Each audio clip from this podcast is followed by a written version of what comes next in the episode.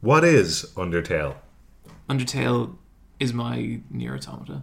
Fuck off. Okay, you know, you know what I was thinking. It totally is. It completely Shut is. up, it that is not absolute- the Okay, same. here's the That thing, is Neve. not- Here's the thing. If Near Automata starred a fat guy and a wife beater, you wouldn't give a shit about that game Oh my god, it's not about because you it's wouldn't. literally You not wouldn't about have the your weird. vessel, You wouldn't have your John. weird sexy maid robot. Brian, Yeah. back me up on this. No, yeah, you, you, Yeah, uh, you'd just be like, no. I you're don't you're, like uh, that you're, game. you're uh, playing this game, but it's got something pretty to look at. Yep. It's it's just it's absolutely not about the vessel at all. So shallow. Oh, Yeah. God.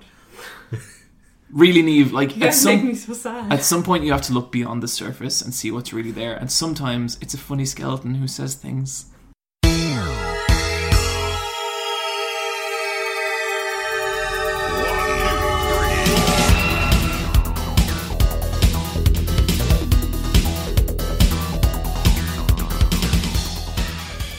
They both have really good music. Mm-hmm. They're very similar games if you think about it, and they're both kind of hard to describe. Yeah. yeah. but the soundtrack is great. When I described, I made a joke last night about how being a YouTuber is like the continuous cycle of murder that happens in Near Automata. I've been thinking about that a lot since. How near automata is like being a YouTuber. Yeah, because it's just fucking misery, and then like you do a video, and a bunch of shit happens, and then you just start again the next day. John, do you, know- do you know what'd be so cool? It, it might not come out this year, but maybe next year. There'll be like a game that comes out in Steam that costs like under ten dollars that you'll find, and then you'll try and get us to play, Mm-hmm. like you do. But it'll be an existential horror game about a YouTuber. Oh my god! Wouldn't that be amazing? These you could games are gonna suck so bad. You Who could- cares about YouTubers? No, no, no arguments. Like Okay. YouTubers, lowest fucking creatures on this planet, Uh, like parasites suckling at the very bottom of humanity. Yeah, uh, no arguments. and- and- and- but and- you could yeah. make such a scary game. Being a YouTuber is terrifying. Yeah, but just like a, like a shitty JRPG maker looking game, like that doesn't even look as good as Witch's House because Witch's House looks great, but either way, it's a bit you know yeah, scale back. Yeah, yeah, yeah. just something real simple looking like corpse party uh, but it's just a guy in his room making youtube videos and sometimes there's a ghost on screen and he goes oh no she's back What type of YouTuber is he? like john Just just, the lowest kind, like fucking an like anime. anime reviewer, something pathetic, some like kind of buff something you anime have to guy, lie about in public. What'd you say, Brian? a buff anime guy just some hunk who's trying to figure it out and all he's got between his ears is goku Welcome to the Let's Fight a Boss cast, episode 71. Mm-hmm. I am sitting here with two of the most prehistoric beings to ever exist. To my left, I have King of the Primates, Master of the Apes. It's Brian. yo it's good i want my bananas back To my right, I have the Sharp Tooth, the Apex Predator. It's Neve. Hello. And with you always, I'm your host, John. super eye patchable I mean, maybe. Who knows at this point? it's me josh It's me, Joe. Great video, Joe. me and Brian have this running joke for years where um it was from a grad film I posted it online. Me and Brian both put our grad films on Vimeo yeah and they both ended up getting onto the front page of Vimeo through some through some trickery, we'll yeah, say. yeah through some bribery And like we'd never experienced like any kind of publicity internet publicity like that really. yeah like comments from strangers Yeah, and the first comments that was my video was just under my video was, "Hey, great video, Josh." Way to take it down a notch. so sometimes I call John Josh Yeah, just because it's kind of like, no, like I kind of half remember your name, yeah, but it just keeps you in check. it, it does, it does.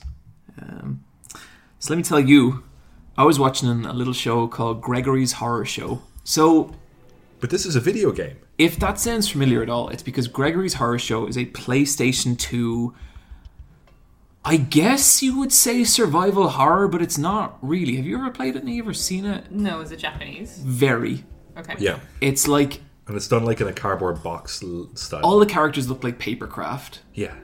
and it's um it's a really fucking cool game with an amazing aesthetic that isn't that great a game but it's basically you're in this giant hotel and it's a weird haunted hotel run by this really creepy rat and you have to The hotel is infested with other guests who are all like super weird, dangerous creatures. There's like a giant pink lizard who's a nurse. There's this guy called Judgment Boy who like has scales and asks you weird questions. Is the rat human sized or rat sized? Human size. Okay. Yeah.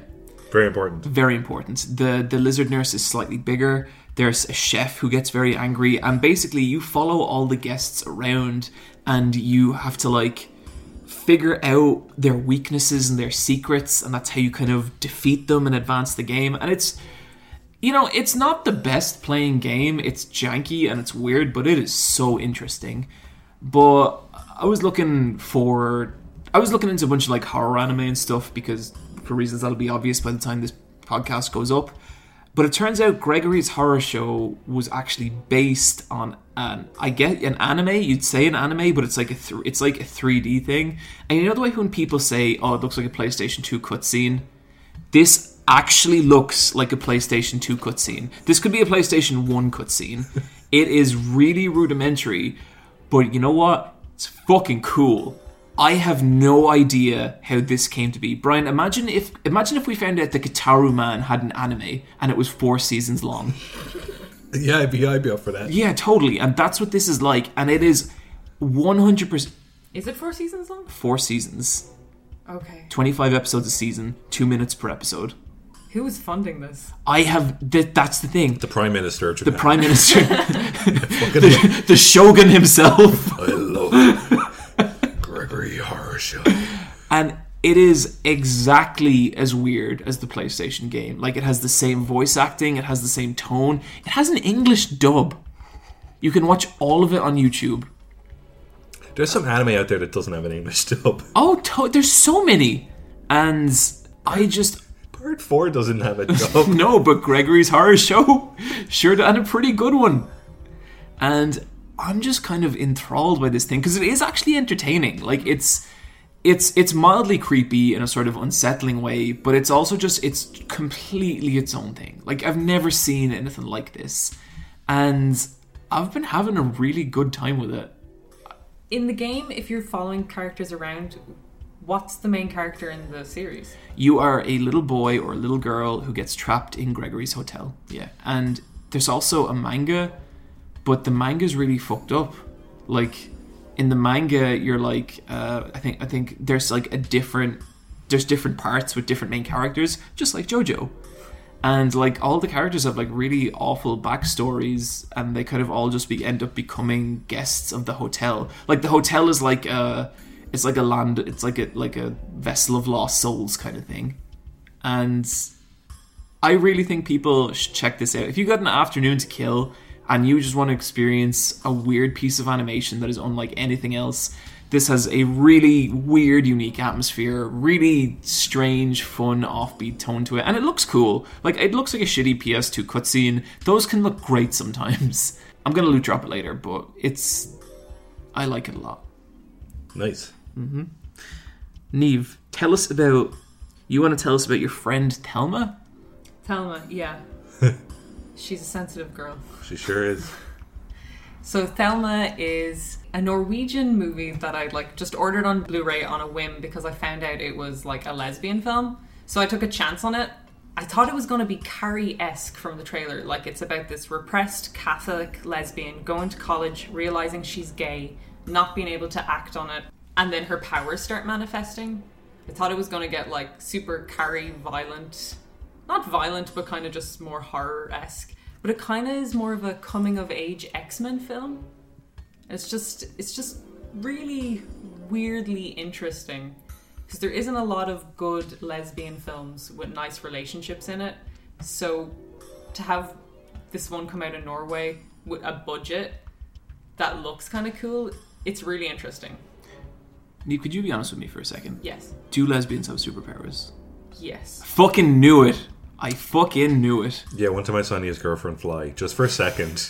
Yeah. Like she was just floating a bit, and I was like, I- and she kind of looked at me like, "What? I walked into a room once and Neve was levitating a chair and there was like purple rays and stuff and she just goes, Oh shit and she like tried not to look at me and the chair fell on the ground and I was like, Hey Neve and she just didn't say anything. Okay, so Telma and the power. I want to talk about the power thing and like repression and stuff because there's this thing with Telma. She's like an Omega level mutant. She is Charles Professor Jean X, Grey, yeah. yeah. level mutant. Those are like the mutants with like massive natural disaster level powers, right? they can con- like they're they're telepaths and they can like control and they telekinesis and they can do cosmic fire while Jean can and stuff. They can come back from the dead. Yeah, like she's just like she's OP powerful and she is from the start. So you're like you're watching someone who blinks people in and out of existence. And it's done really well in the film and it looks cool. But then there's one stage where her father says to her that her power is to get what she wants. And then you have this lesbian romance in it as well. And there's this idea if she's like like a telepathic and stuff, is it really like the girlfriend's like Anja's like her fr- her exercising free will, and that kind of comes into it, and that's kind of like spooky. Because that could be kind of fucked up if they didn't work it into the story, but that sounds really cool. It gets um, it's just a really interesting X Men film. If you like X Men and lesbian films, there you go. There's one that exists now. It's really cool that someone made a film specifically for you, Neve. yeah, Is uh, this a long film? It, it, it just sounds like it could be like over two hours because No, there's a lot no. going on. Yeah, but there isn't really No. like she goes to college. She's the only Christian in the c- school. They're all like they're all Norwegian, so they're all like atheists, and they're like, oh, like how do you believe in God? And she's just like, how do you know your mobile phone works? And they have this. The guy doesn't know because he's an idiot. But like, it's just like she, like she doesn't seem very repressed by the people around her, but she's repressed by her father at home. But it's because she's mutant powers as well that he's repressing her with religion. So it's just like it becomes like um, this interesting thing of repressing someone, but her also being actively dangerous. Mm. Well, like the I, I, like I've seen kind of various essays kind of arguing like it back and forth, but like for a lot of people, it wasn't like you know the idea of the X Men that was a big like outsider thing. That was a thing that you know people Yeah, it was about in being different black. minorities. yeah, being black in the '60s and gay in the '70s and '80s. Yeah, And like I've seen people, I've, I've, I've seen I've seen like pe- like I think Gita Jackson had an article ages ago where it's like, no, it wasn't that because the X Men's what made them different made them powerful, but that's not what being a minority is like. Which is like I think there's a dis- that's totally a discussion to be had there as well. But I think it is interesting, and I've always liked that about the X Men. I've always thought that was a cool thing. Well, they're born with their powers. They didn't get them from something. Mm. when you watch X Men, you're really hoping for them to deal with plainly maybe the idea like of gayness, and you're like, can there be like an LGBT character in something that's meant to be an allegory for all of these things? And there never is. Really, there's no like out and out gay character in X Men. Bobby Iceman is gay now, but like that's a new kind of relatively new thing. Yeah, because For the I longest remember time there wasn't. I, it's weird because I remember them like tiptoeing around that in the original trilogy. Do you remember that? Mm-hmm. There's a part. There's a part where his mom says to him like, "Have you ever just tried not being a mutant or something like that?" yeah. I, I just always assumed that was part of his character. That's fucking crazy that they're only like now doing that. it's like it was never outrightly stated.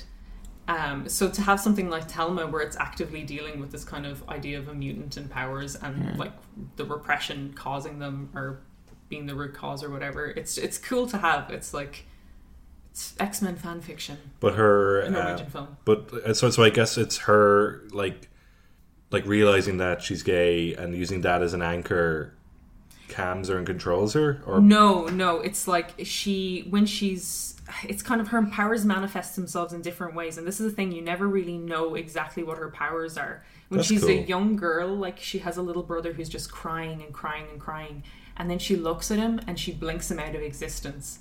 And the parents are like where ha- where has he gone? Where is he? And like they're looking at her cuz she was the one left with him and she looks really really intensely under the couch and blinks the baby back into existence under this really heavy ma- mahogany couch. Jesus. And the parents have to lift it off, and they're looking at her like, "How did you get this baby under this thing we can't lift?" And the baby's okay, but like it's, it was this thing where this child is really, really powerful, So they kind of took it this as this kind of biblical thing, and they tried to use Catholicism. I don't think the mom really believes in it, but the father really used that as an anchor to try and repress this power she has. That sounds that sounds cool. That yeah, sounds it's, really it's interesting. Cool. Brian, Yeah. tell us about the Florida Project. Have either of you seen this film? No. you both need to see the Florida Project. It's fantastic. This is Sean Baker's second film. Uh, he made a film two or three years ago called Tangerine, uh, which I really, really like as well. Uh, both those films, I guess, are kind of kitchen sink films, which would be a term used by Ken Loach in the UK, where you film on location and you keep the budget pretty low, but you use a lot of like local kind of character actors and you don't really build sets um, and you kind of improvise on the day with what you have around you and you kind of hope for the best and usually the results are really kind of like experimental but super interesting uh, the florida project it has like a loose narrative but a lot of it is just kind of like 10 minute like short stories uh, but they all kind of like tell one big long story. But it's about um, a little girl and her friends, and it's all from their perspective, all from a low angle. And uh, the main girl and her mom, who is in her early 20s and covered in tattoos and doesn't really have her life together, uh, live in a uh, one bed motel room, and that's their home. And I think they're in a situation where they can live there for like couple nights and then they have to leave for a night because you can because it's not a live-in situation at the motel but then there's other people living in the motel as well so it's like this weird community so it's like a more like focused apartment complex but all live-ins in the motel and the motel is on the outskirts of the main road out to disneyland in orlando florida and it's called the florida project because that was the code name for disney world when they were building it So is it stuff to do with Disney World? Do they go to Disney World? Um, yeah, like kinda. It it it it's uh, there in the background, and I think it's supposed to be a commentary on the American dream and like it's this magical place, and like the kids know about it, but instead they're like hanging out in abandoned buildings near swamps, and there's this fear that there might be alligators and. So it's There kind are- of seeing like the Disneyland castle in the distance while living this kind of different life. Yeah. And they have to beg for food most days and they're on their summer break as well, so they're not at school, so it's just this three or four month break where they're just kind of like looking for stuff to do and they're not supervised at all. So it's just That sounds really cool. so it's just three kids playing with a lighter. That's like the perfect Brian film. Yeah. Yeah. Oh yeah. I think you've met that film. Yeah. Yeah, no, I I, I, I, it, it, I remember I, I could relate to a lot of these bits and pieces from my childhood as well. Um, but because it's always from the child's perspective, you, like it, it, it'll hint at darker stuff, but you don't really get to get the full picture of it.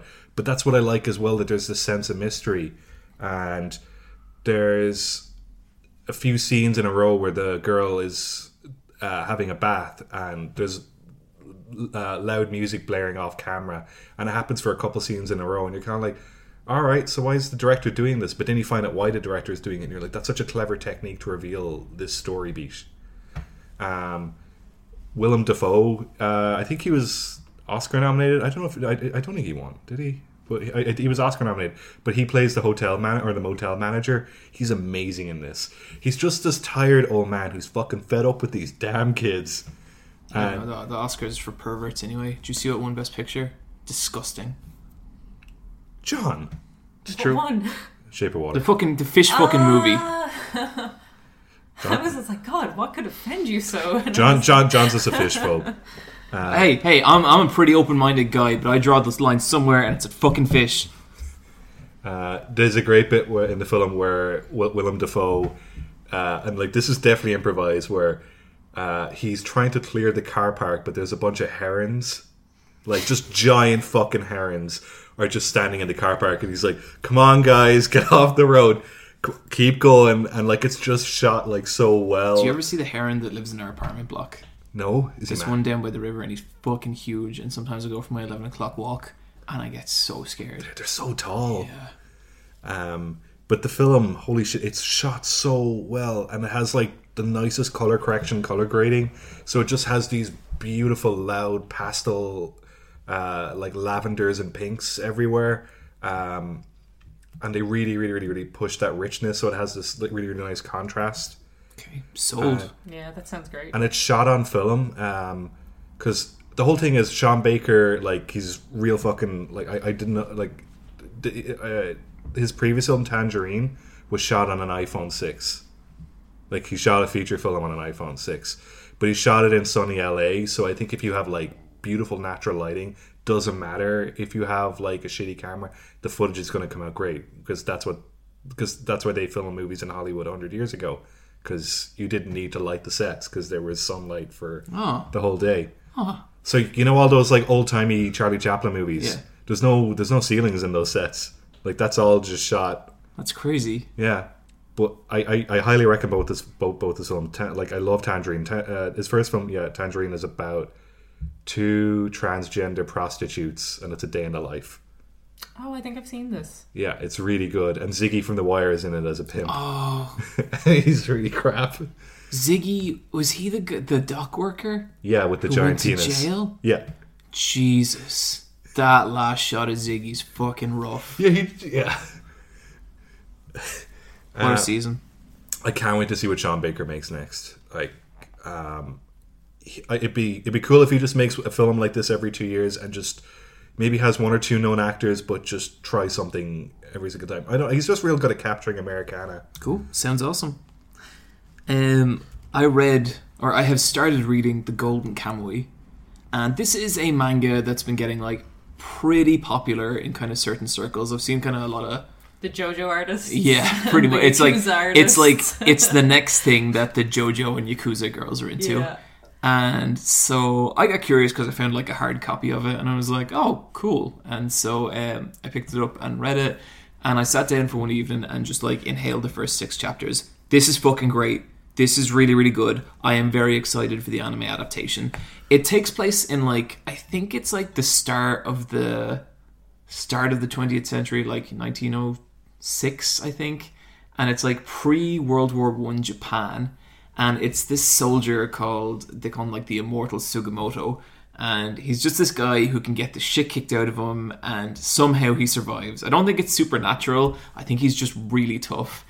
And it's about him teaming up with this little, I think, Anui, I think is how it's pronounced. Inui. Yeah, there's like a native Japanese people that are like From the northern part of the island. yeah, yeah, and they're like the most kind of indigenous Japanese people there are. And They're, they're like hunter gatherers. yeah, yeah. And um, he makes friends with a little girl, one of them, and she's a hunter. And the whole story is that there's this group of prisoners that broke out of jail, and each one of them has a tattoo on their body. And if you put all the tattoos together, it makes like a treasure map.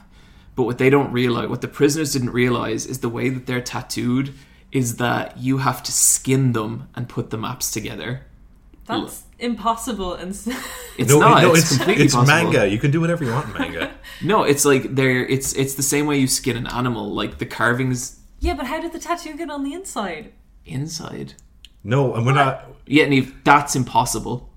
Neve, I think your imagination. I think I think you're. I think you've. What is happening here? I think I think you're just having a wild time in No, your brain. it's like they don't. They're There's, tattooed there's no on the tattoo. inside of their body. Where did you get that? Where did that come from, I don't Neve? know, my mind went there, and I was like, "That's sick." Neve, put down the drugs.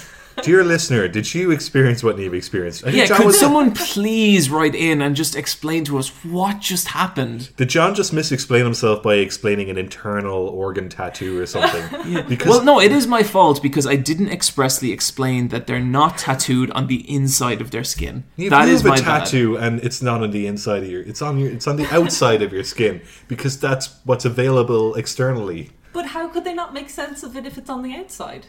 Because one has like half a tattoo and it's like from here. It's like a jigsaw to here. piece. Yeah, but just draw it out, idiot. Well, that's You what they don't have to do. Skin them. That's what they do. I mean, give me a fucking second. What is wrong with you this evening? Why are they skinning people? because the person who gave them t- tattoos is a bad dude. Okay. It- it's a very gory manga. It's and they have really to get the gory. gore somehow. There's all this, but like it's weird because like the gore is like it's all based on like old hunting techniques. Like there's so many scenes where like the little girl is like, "This is how you skin a rabbit. See, you just cut it here, and then its skin comes off like a t-shirt." And you're like, "Oh my god." um, the little girl, I can't remember her name. She's amazing. the drawings of her are so cute. she, and like just the fate like they give her like the weirdest most like grumpy facial expressions and they're so funny and they're so cute and it's cool because like with her and Sugimoto they're like partners like they're complete equals and there's never a moment where he's like you're pretty young and you're a girl and then he then she like proves herself they're just from di- from minute 1 they're like okay we're going to find these prisoners and get that gold and they're like cool and that's it they're just they're cool from that point on. And they have a father daughter relationship. So far, they're kind of just more. I, I would say they're more partners. Okay. But I'm only like ten chapters in, so maybe maybe it does get more father daughtery. Like you can tell they're slowly coming to give a shit about each other and watching their. And it's funny because like she'll try and do really nice things for him, like they kill a bear. And she's like, "Awesome! You, can, you I'm gonna give you the brain because the brain's like the delicacy." And he's like, "Uh," because he's just a regular Japanese dude. And then she's like, "Eat it."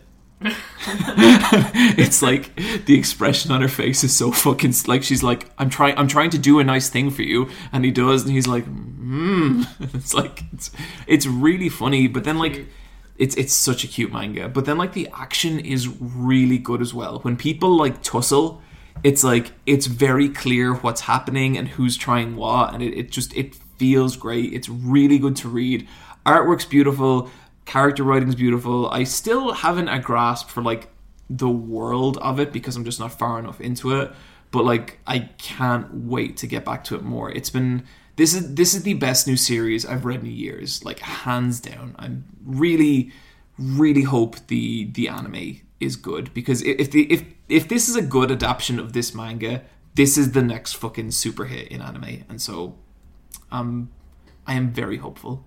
Neve, what else is cool? Annihilation. Is it cool? Is Yeah. it? Act- but is it cool? I don't know. I had to sleep on it, Okay. but it's cool. It stars Natalie Portman and a bunch of other cool ladies, doesn't it? So this like film has a really weird release.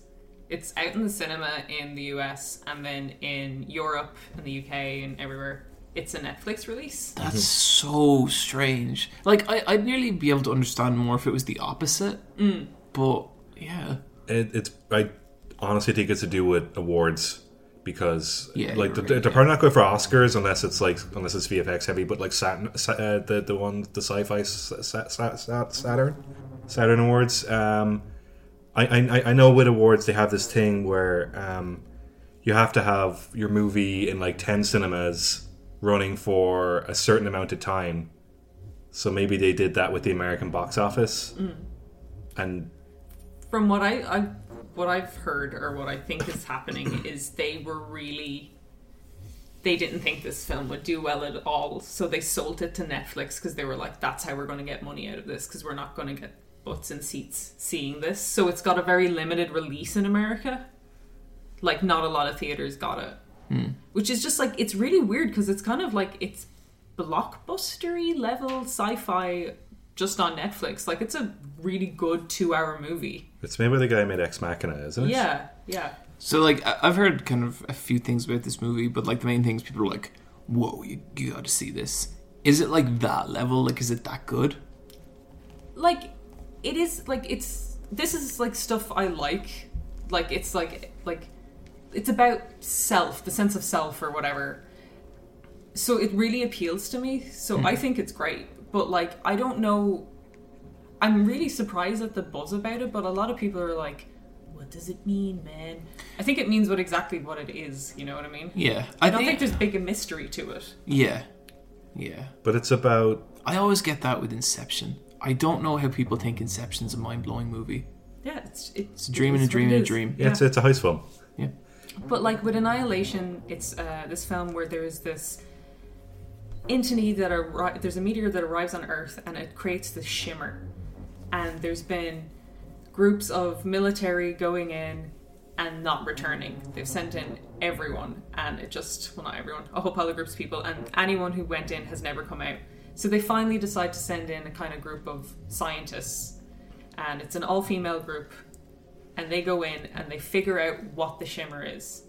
And it's just, it's that mystery of them uncovers, co- uncovering stuff with science, which is a really interesting kind of sci fi thing. Like, they're not like their guns drawn. They haven't, Natalie Portman is their military expert, but they're going in taking samples and trying to understand what it is but they have also gone in with the understanding that it m- is a suicide mission so everyone has a reason to not wanting to come back basically so you're finding out about the characters reasons for being there while you're finding out the truth about the shimmer and i think all those both those things end in a very satisfying way you're not left being like huh like it explains what the shimmer is it explains what their deal is That's good. Sometimes it's really, really hard to end these kind of films, Mm-hmm. Yeah. and usually, usually the ending is the worst part of them because you don't get wowed or you don't get a satisfying ending. I hate any science fiction movie that ends with "We need to destroy the core." And it's such a thing, like, there's so many wows in this. There's stuff in this that I haven't seen in other sci fi before. There's imagery in this that I was both. This is gross and beautiful. Like, I want to draw this, but looking at this kind of makes me feel ill. Like, and there's characters who react in that way that are some like, this is. Wow, what is this? And others that are like, I can't look at this because this is breaking my mind. That's so cool. Holy shit. So you're having like this people react to maybe the reality of how big the situation is or what it means to be in this situation, and they're all reacting differently. And there's one character who I really wish there was more focus on. Her name is Josie, and she's kind of in there because she's like depressed. And her realization with the shimmer is just really really fascinating to me and it's one of those things where y- it's the most ambiguous thing that happens in the movie and you're like i love that it's ambiguous but i'm like i would i just really want to see what happened you know it's one of those tantalizing bits where you're like i'm going to think about that a lot but god damn i'd love some clarity but uh, i think it's like it's one of those films where after i watched that i was like did i like that i don't know i need to think about it and i've been thinking about it nonstop for three days I love that. I Yeah. I like Yeah. it when that happens a lot. That's cool. I've come to the conclusion I like it a lot. Yeah, I'm really looking forward to seeing this. Have you guys seen that shit with like um, the like footage of UFOs that have come out recently? No. Just these, this, th- like in the last week, there's just this like official Pentagon footage of unidentified flying objects, Sweet. and You need to loot drop this.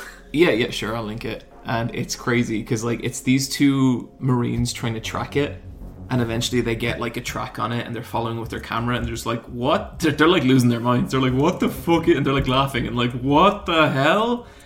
and it's really interesting because like from the article i read it's this just super confirmed thing that no one in the pentagon wants to take responsibility for no one wants to investigate it because no one wants to be the ufo guy in the pentagon No, it's embarrassing. and like it's it's not something that can it can't lead you down any kind of political roads it doesn't gain you any allies or enemies it's just this zero sum move and so no one gives a shit even though we don't know and it's probably like some s- super classified weapons thing like that's probably what it is some division of the pentagon is te- was testing something that some other division of the pentagon found out about but it's just the fact that like the official Pentagon thing is like, yeah, we don't know what this is. We don't know what's happening.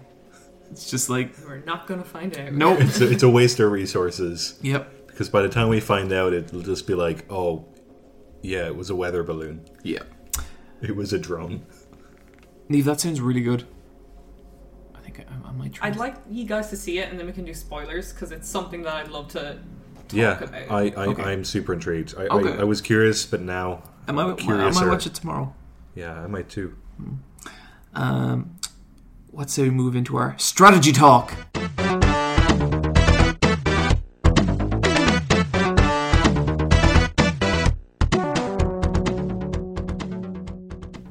So Brian, um, Yeah, gameplay wise, I know there's been a certain game you have been chomping at the bit to talk about, and so I think we should probably jump straight to that.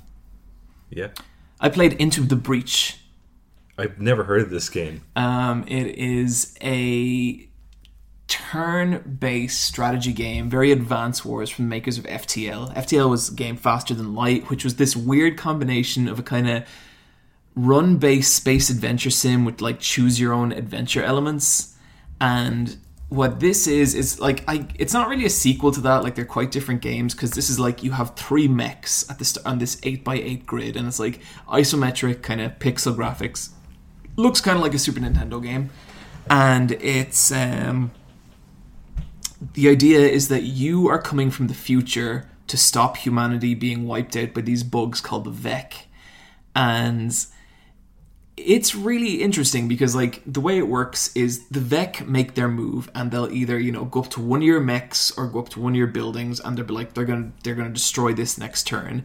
And so then you have to like position your guys to s- make sure that doesn't happen. And you can do it by blocking the Vex you can do like with your own mech so that like the buildings don't take damage only you do you can do it by like punching them across the map by pulling them by doing all these weird positional things and it actually starts to feel like this really weird procedural puzzle game because what you're trying to do is like knock the Vec into each other, have them aim at each other, because either your mechs take damage and after like, you know, a couple of hits they're dead and that's it, they're gone for the rest of the run, or your buildings take damage. And when your buildings take damage, you lose power and your power carries across every every level. And so if you and, and once your power runs out, it's game over. And so it's this really interesting kind of resource management thing where you're constantly like upgrading your mechs and like, you know, trying to find the best configuration and like trying to preempt what the Vec are going to do. And you do that across four islands and then like a final fifth island. And and a run of the game takes about I'd say half an hour to an hour to beat it, and it is addictive as hell. Like I have played, I, I think I played like twenty hours of it in the first week I got it just because I could not stop. Wow. Yeah, Are you playing on Steam? yeah. Um, this is one of those games. It should really be out on Switch. Yeah, that- like, and it's really cool and it's really satisfying and like it feels really good sometimes because you're like, it's one of those games where you just stare at your position and you go through every little option you could do and then like after like 10 minutes you're like wait a minute if i do this i can get through this whole turn without taking a single hit and stuff like that feels amazing all that said i kind of hate this game What? Why? because it's so addictive. It's Hollow Victories. I've gotten to the end so many times and I always die on the last mission.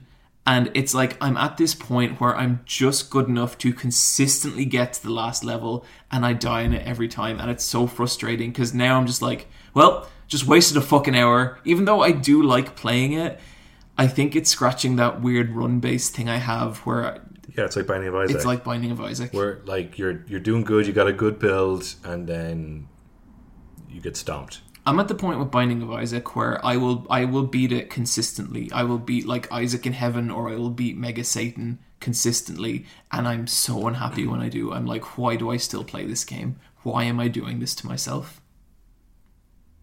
Neve, why? Never better time to play games. That's true. That's yeah. true. Games are dumb. Yeah, pretty dumb. I think this is a really good game. It just infuriates me because sometimes you can find yourself in positions where like something happens and you're just kind of fucked. And I've seen people say that this doesn't happen to them, so maybe I'm just bad at the game. But like I've had situations where like I'll fight a boss in the game and I'll position two of my mechs one way and then the boss will come in, he'll like paralyze both of them and then he'll also aim at two buildings. And so either I lose both my mechs, in which case the game might as well be over, or he'll just give me a game over by destroying like buildings and taking power off my energy grid. It's cool, really well made, but goddamn, it is so infuriating. So there is a luck element to the whole thing. I guess if I knew that boss's abilities well enough, I could have preempted that, and so I'll know that next time I fight him. But, duh, it- it was it was galling. It really was, and and stuff like that's happened before. Like I do feel like sometimes I get to maps and I'm like, there's no way I can make it out of this. And like if you're 30 or 40 minutes into a run, that's very frustrating. I think it is a great game. I just kind of hate it. Fair. Yeah. Yeah, no, that's that's. Does that's, it look nice? while you're doing it? Yeah. It's okay. Has- has it got good sound? Does it sound repetitive? Does Uh, it great look repetitive? music. Um, the the look of it's okay. It looks like a Super Nintendo game. That's got a charm. It does. It could maybe do with a little more charm. Yeah. Yeah, like I th- it's it's not it's not an exceptional looking game. It's not like Hyperlight Drifter where like it's using every single pixel to its like maximum Well, that, that's, potential. that's like what I love about Hyper Light Drifter. Hyper Light Drif- Rift Drifter isn't like a retro game. It's just a game made out of pixels. Yeah. And that's what's fucking cool about it. Uh, um, people, if pe- if you are into, if you liked Advance Wars, if you liked FTL, definitely, definitely check this game out. Neve, tell us about Bloodborne. Yeah, so PSN, I promised Brian I would play it and it's out. Mm-hmm. I like it a lot. It's super goth. Yeah. When I first started and you see the default kind of man dude they give you, I was just like, oh god, this is bad looking. Yeah. That's a dodgy looking main character. Um, I met a old kind of crone lady. Uh, her name's Enya because that's what I'm going to call every character in this universe. That's fine. and I am making my way through. I got lost a lot and I've moved in circles, but I'm I'm liking it. I picked the the axe thing and I really like that it extends out. Oh yeah. Oh, I started with that. You like you like the axe? Okay. Yeah. I like having that extra length for when a mob comes. Um, I do find that I've kind of like, I kind of like I get I'm getting the combat, but it's kind of like if I die at a run, then I'm like I kind of have a pissy baby syndrome where I'm like oh whatever, and like I become less careful. That happens to me in any Souls game. Yeah, yeah, yeah, for sure. And I find myself doing that a lot in this because it, it doesn't feel as hard as Dark Souls, where I'm like, I can't be too much of a pissy baby. But with this one, I'm like, I can like go through you guys pretty easy. And then I get sloppy, and then there's like five of them, and then I'm like, okay, I've lost my orbs, Mm-hmm. you know, kind of thing. Blood echoes. Sure. Please, Neve. The blood echoes. Um, have have you fought any of the bosses yet? Um, I've got to the first one, but uh, he. Which killed first me. one? The dire something Cleric beast. cleric beast. That's the guy. Him. Okay. He's pretty good, but you know who's pretty fucking great? Father Gascoigne. Yeah. The first boss of the area. So I'm not even like I'm nowhere. I've like I keep running around and farming orbs. I should. That's stop Oh yeah, Okay, yeah. that's no, that's fine. that's Okay. that's that that that you can absolutely do that. The Um, game doesn't tell me what to do at all. I don't know what I'm doing. I, I honestly think the first area of that game is is the developers just laughing at you. but I kind of like it as well. Like I went up to a house and there was a whole pile of ladies cackling at me, Oh, it's so yeah. Yeah, and I was like, "This is alarmingly mean." there was madness in that town. Yeah. Yeah. I, I, I like Bloodborne a whole lot. And uh, you you were saying like you have no idea what's happening or what's going on. Totally where you're at. I do feel like by the end of that game it is difficult to grasp the specifics of the plot in the same way it is any Dark Souls game. Yeah, you've got But- to watch YouTube videos. but I think Bloodborne is also a lot more successful in being like, this is what happened to this world. And, because, like, if, if you want to, There's enough key information Yeah. for you to piece it Yeah. together. like, I, I only figured out what was happening in Dark Souls when I watched YouTube videos on it. By the end of Bloodborne, I got what they were going for. Yeah, I kind of get that. Like people are telling me that something has happened, and like that is already happening at the start of this, which I didn't get at all. yeah, it, don't know, it does a there's lot a- more exposition. There is a there is a turn in Bloodborne at one point, and it is a fun one. You know when you, you know things bit- become apparent. We'll say yeah, or just that bit in the forest where you see something peek behind the curtain, and you're like, "Why was that there?" okay, uh, Neve, I'm going to lend you my strategy guide. Is it better if I try? Because like at the start, I was like, "Yeah, I need that," but then No, I, um, kind of I- figured out the first area. I, I, Uh, I honestly played a lot of Bloodborne with a guide. okay, cool. and I enjoyed it. Um, I, I, I, I, I think playing video games, certain video games with guides, is totally acceptable. yeah, like I don't mind it or not. I'm just like kind of like, is it kind of fun to uncover these things? Like, will I be spoiling myself for these mini moments? Like, how in depth is the guy? you, you, you, uh, can spoil yourself as much as you want, or Yeah. as least as you want. You did, it, as long as you have that control. I don't know. I, I don't think I don't think Bloodborne isn't especially there's there's there's parts of it I wouldn't want you to know about until they come naturally in the game. But I don't think there's very many.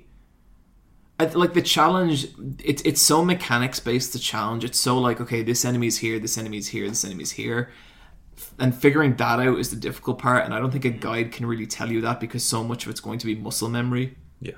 Yeah. Okay. Fair. I just think the guide is just useful for the map stuff, Mm. or just like maybe go here and get this item because it'll make the game easier, or, or don't sell this item. Yeah. Okay. I do not know anything like that. Yeah. Because there is like weird specific JRPG stuff. Like it really Mm-hmm. does feel like a JRPG. I picked my class at the start. You kind of get a s- like a definition. Yeah. I don't know what any of those did. Like I picked Yeah. like lone survivor. uh, i t- this is how important that is i don't remember that Okay. Yeah. Um, I'm level 210 in Wow. my new game plus five of Bloodborne. I, I beat Bloodborne again this week. How, how long does it take you to do a run? About like six hours. is there any boss that like is still troublesome or do you just mow through them now No, there's some troublesome bosses. There's some bosses where like I need to summon someone. And Who, who's who's a tough one still what happened was the game scales real weird when when when you do the new game pluses. So for a while, I could still like kill most like big enemies with two hits because of my maxed out weapons. But now they've caught up with me again, so it feels like I'm playing my first run again really because it takes it takes a lot of hits to take enemies down now, and it takes three hundred thousand blood echoes to go up a level. jesus who's, Uh, who's your favorite bloodborne boss brian Um, Vicar Amelia is very good because she looks like a Shadow of Colossus creature gone wrong. oh she's the bandages Yeah, it's just it's the big, she's so cool the big like long-haired elk. Yeah, thing. I fucking love her. I love her. Uh, I love uh, Murgo's wet nurse. My fucking boy, Wargo's wet nurse. This is a really weird-looking babysitter. Uh, I love Orphan Acos. I love Orphan late, Cost's amazing. and I absolutely adore Lady Maria of the Astral Clock Tower. You know, I, I Very important. to me. personally, I'm a bit of a fan of Rom the vacuous spider. yeah, I- he's, he's all right. Uh, she is all right, Brian. There he is. Hmm. Whoops! Shame on me.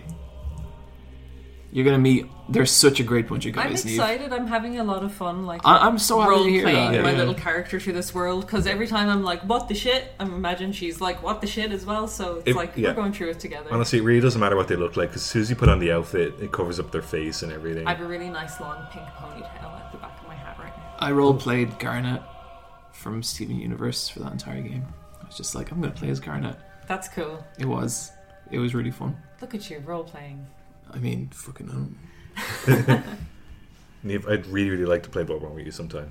Can we do that? Can I invite you into my game? Well, no, just like I, I want to watch you play it. Okay, I'm t- like I'm probably the most frustrating person to watch play Bloodborne, but I'm having a lot of fun with it. you're still at the stage of Bloodborne where it's all like, it's pretty much werewolves and shit. Yeah, And yeah, just and crazy men.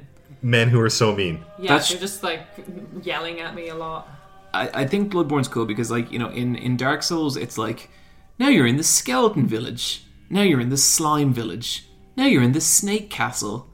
In Bloodborne, there's a much more, I guess, steady progression of the enemies. Like, there's always certain kinds of enemies, but, like, it feels much more like the enemy horde, the enemies you face are going through a kind of sort of gradual transformation, and it's it's fucking cool, especially the kinds of enemies you see at the end of that game. I really like the AI of some of the enemies as well because some enemies are aggro to each other, but I think that's like programmed in on purpose so you kind of know that certain like factions don't get along with each other either, even though they're both after you. Yeah. If you stray away, then they'll just go for each other, which I really, really like. It's cool as well because in Dark Souls, Dark Souls is so the feeling of some some major shit went down years and years and years ago. But this is- Bloodborne, it's like the major shit is going down right now. Yeah, you like you, you are you you've woken up from the hangover and people are still drunk.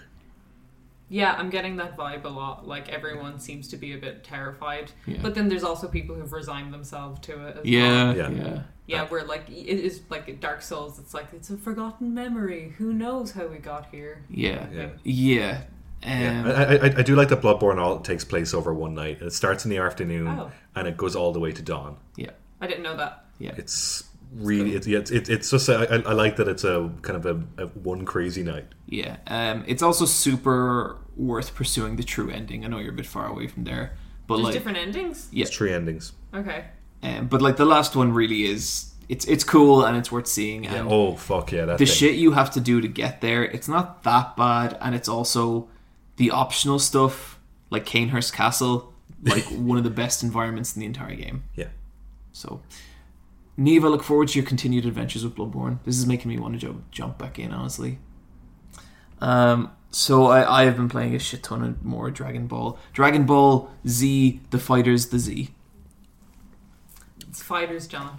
All one word. No, Goku Absolutely and the punching Vegetas. Goku and the Punching Vegetas. That game continues to enthrall me. I think that is a fucking fantastic fighting game. I feel like I've never had a fighting game before where I grasp different techniques and as I do, it's like like it's such a steady progression of oh now I know how to use like Vegeta's assist in a way that will like you know protect me from this kind of attack. And every time I do, my rank goes up, and I'm an android now, um, which is which is pretty good. My win ratio is at a stark fifty percent, which I'm I'm pretty proud of. And I don't have a whole lot to say about it other than that I love it and I fucking love Android 21. Have you got her in yet, Brian? No, I, I haven't finished the story mode. She's so cool. She's so so cool. Her voice actor is so good. She's she's just perfect. So she is an android, but she's also a boo. She's an android who is tapped into the power of Ma- of the Majin. Okay, so she can be like pink. Yeah, Cool. it's really cool. And um, I'm super happy this this game's a thing. I think the lobby system is still a mess. There was an update to it today where you, have you played many of the online matches? Uh, I tried to do an online match with my buddy O'Sheen from work, and me and O'Sheen like could see each other in the lobby, and one of us would make a ring and we'd join the ring to fight the other person, but it was full. Oh, it's such bullshit. But then I could fight strangers. Yeah, I only fight strangers in it so far. Yeah, it, it- it seems like I, I our system works are terrible. Yeah, their lobbies suck. Like, I get the charm of having your little avatar. I think they're terrible. Just let me go to a menu and hit a button and fight people. Yeah, and just let that men. Yeah, just keep keep it rolling after a fight. Yeah, I really want to try and learn some more of the characters because I'm, I only really know Vegeta for his assist, his big long blast thing, and so Yamcha and Tien are the actual fighters on my team. But I think I want to learn, try and learn like Frieza and eighteen and twenty one. That'd be fun. Anyway, that's my Dragon Ball Fighters the Z update. Neve, tell us about Life is Strange. Farewell.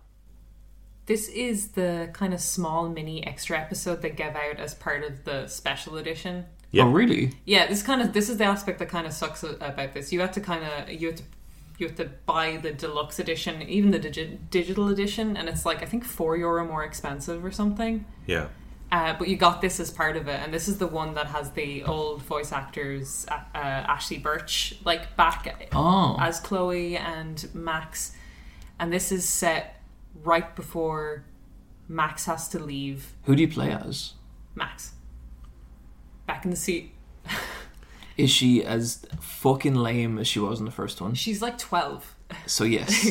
full on she's a child uh, yeah and it's like it's set when they're really young just before chloe's dad dies oh wow. Okay. so it's like a 45 minute kind of goodbye to the series that is so sad like it's max is trying to struggle to tell chloe that she's going to be leaving because they're just they're best friends they're hanging out and she's like i need to tell her and you're like how have you not told her you idiot and i always kind of playing before the st- storm i was kind of like was frustrated at the idea of max not talking to chloe but i can see now like just after playing this i'm like oh man if you're a child and this kind of traumatic stuff happens how do you i felt way more sympathetic towards her but it's her trying to communicate to chloe that she's leaving on the day her dad dies Wow. yeah it's like they they're like this that series is really suffering plus 100 like jesus christ there's like every time you play it you're kind of like it's something nice is going to happen and it does but the penalty is terrible for the characters sometimes so it was very bittersweet it was really nice to see them as kids Sounds good though. yeah, yeah. Like I mean, it's a game that's the, like that has that much emotional impact in it. Um, so it was really good, and it was a nice goodbye. And I'm gonna miss those characters, but like just sad. Like it just if your goodbye is a game where your main character is in the fetal position crying at the end, like you know, you know that it's like, oh, okay, bye. it's b- very bittersweet, but Is there much gameplay to this one? minimal. Like e- there's no time travel mechanic. There's no um, mechanic like Chloe's. You- What you do is you find a pirate map and you're trying to that you drew when you were kids together, and you're trying to dig up a memory box you guys had. So it's sweet but bittersweet. Cool. Sounds good. Yeah. Um, I'm two episodes into Before the Storm. Oh yeah. I have the deluxe edition as well, so I have the third episode lined up, and I have uh, the farewell episode lined up as, ar- ar- after that. Um, but I, I'm enjoying it so far. It, Yeah. It's got a much better production value, I think. Totally. Oh totally. Yeah. Yeah, um, I really, really miss the time traveling. Like, I, I don't miss Max, but I, I did enjoy the time traveling um, from the, from the original series. But I do love playing as Chloe, and my girlfriend and I played together, so we role played Chloe as just like just the angriest person. It's the funnest way Yeah, to just play her. oh, she's constantly giving people the finger. But I really liked episode two because, like, for a while I was by episode two, and I was like, what is the point of this episode? Like, a lot of it is uh, like a Shakespeare play. Cause Shakespeare's great and it was lovely. Okay, I, I know, but like. But like for me, for people who like aren't lame.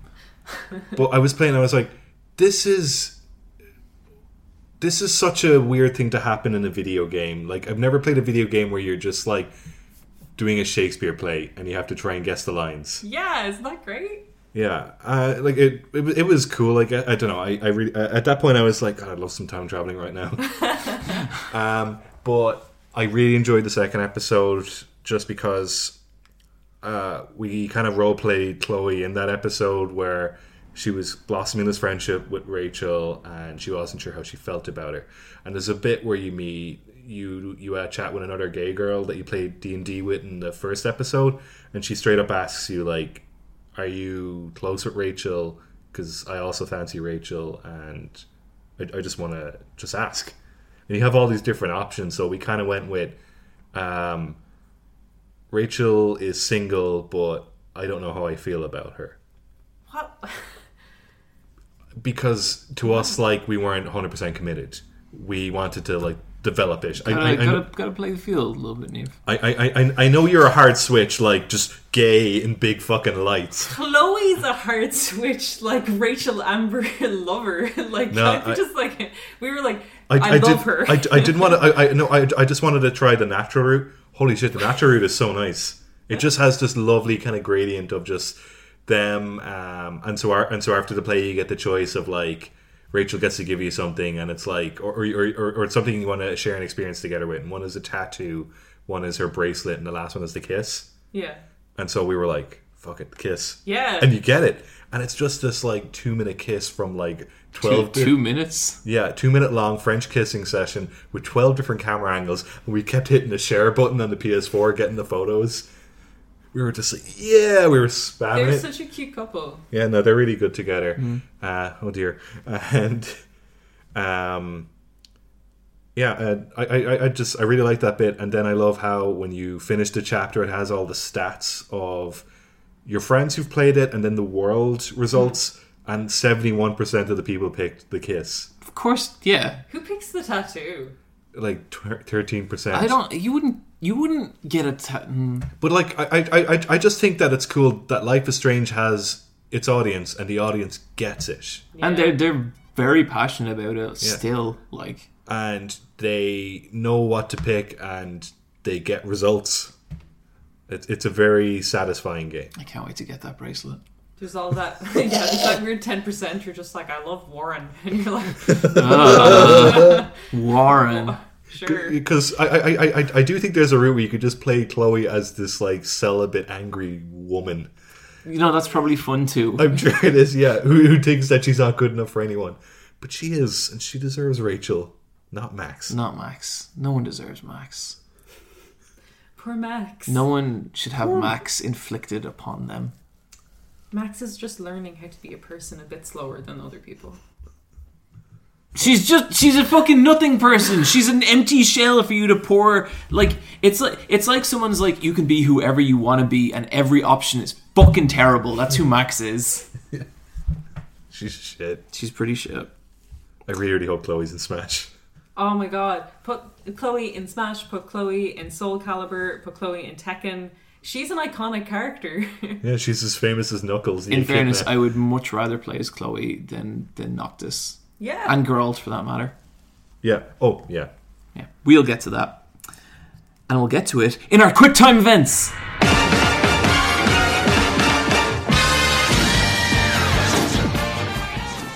Pretty fucking sick transfer there, right? That was that was good. Yeah.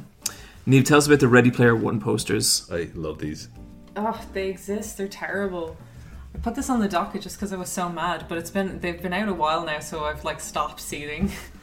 but uh They were just getting famous movie posters and just like Oh, tweaking them. photoshopping that's them. so fucking lame. just like Matrix, like Indiana Jones, the Iron Giant, which is the worst one.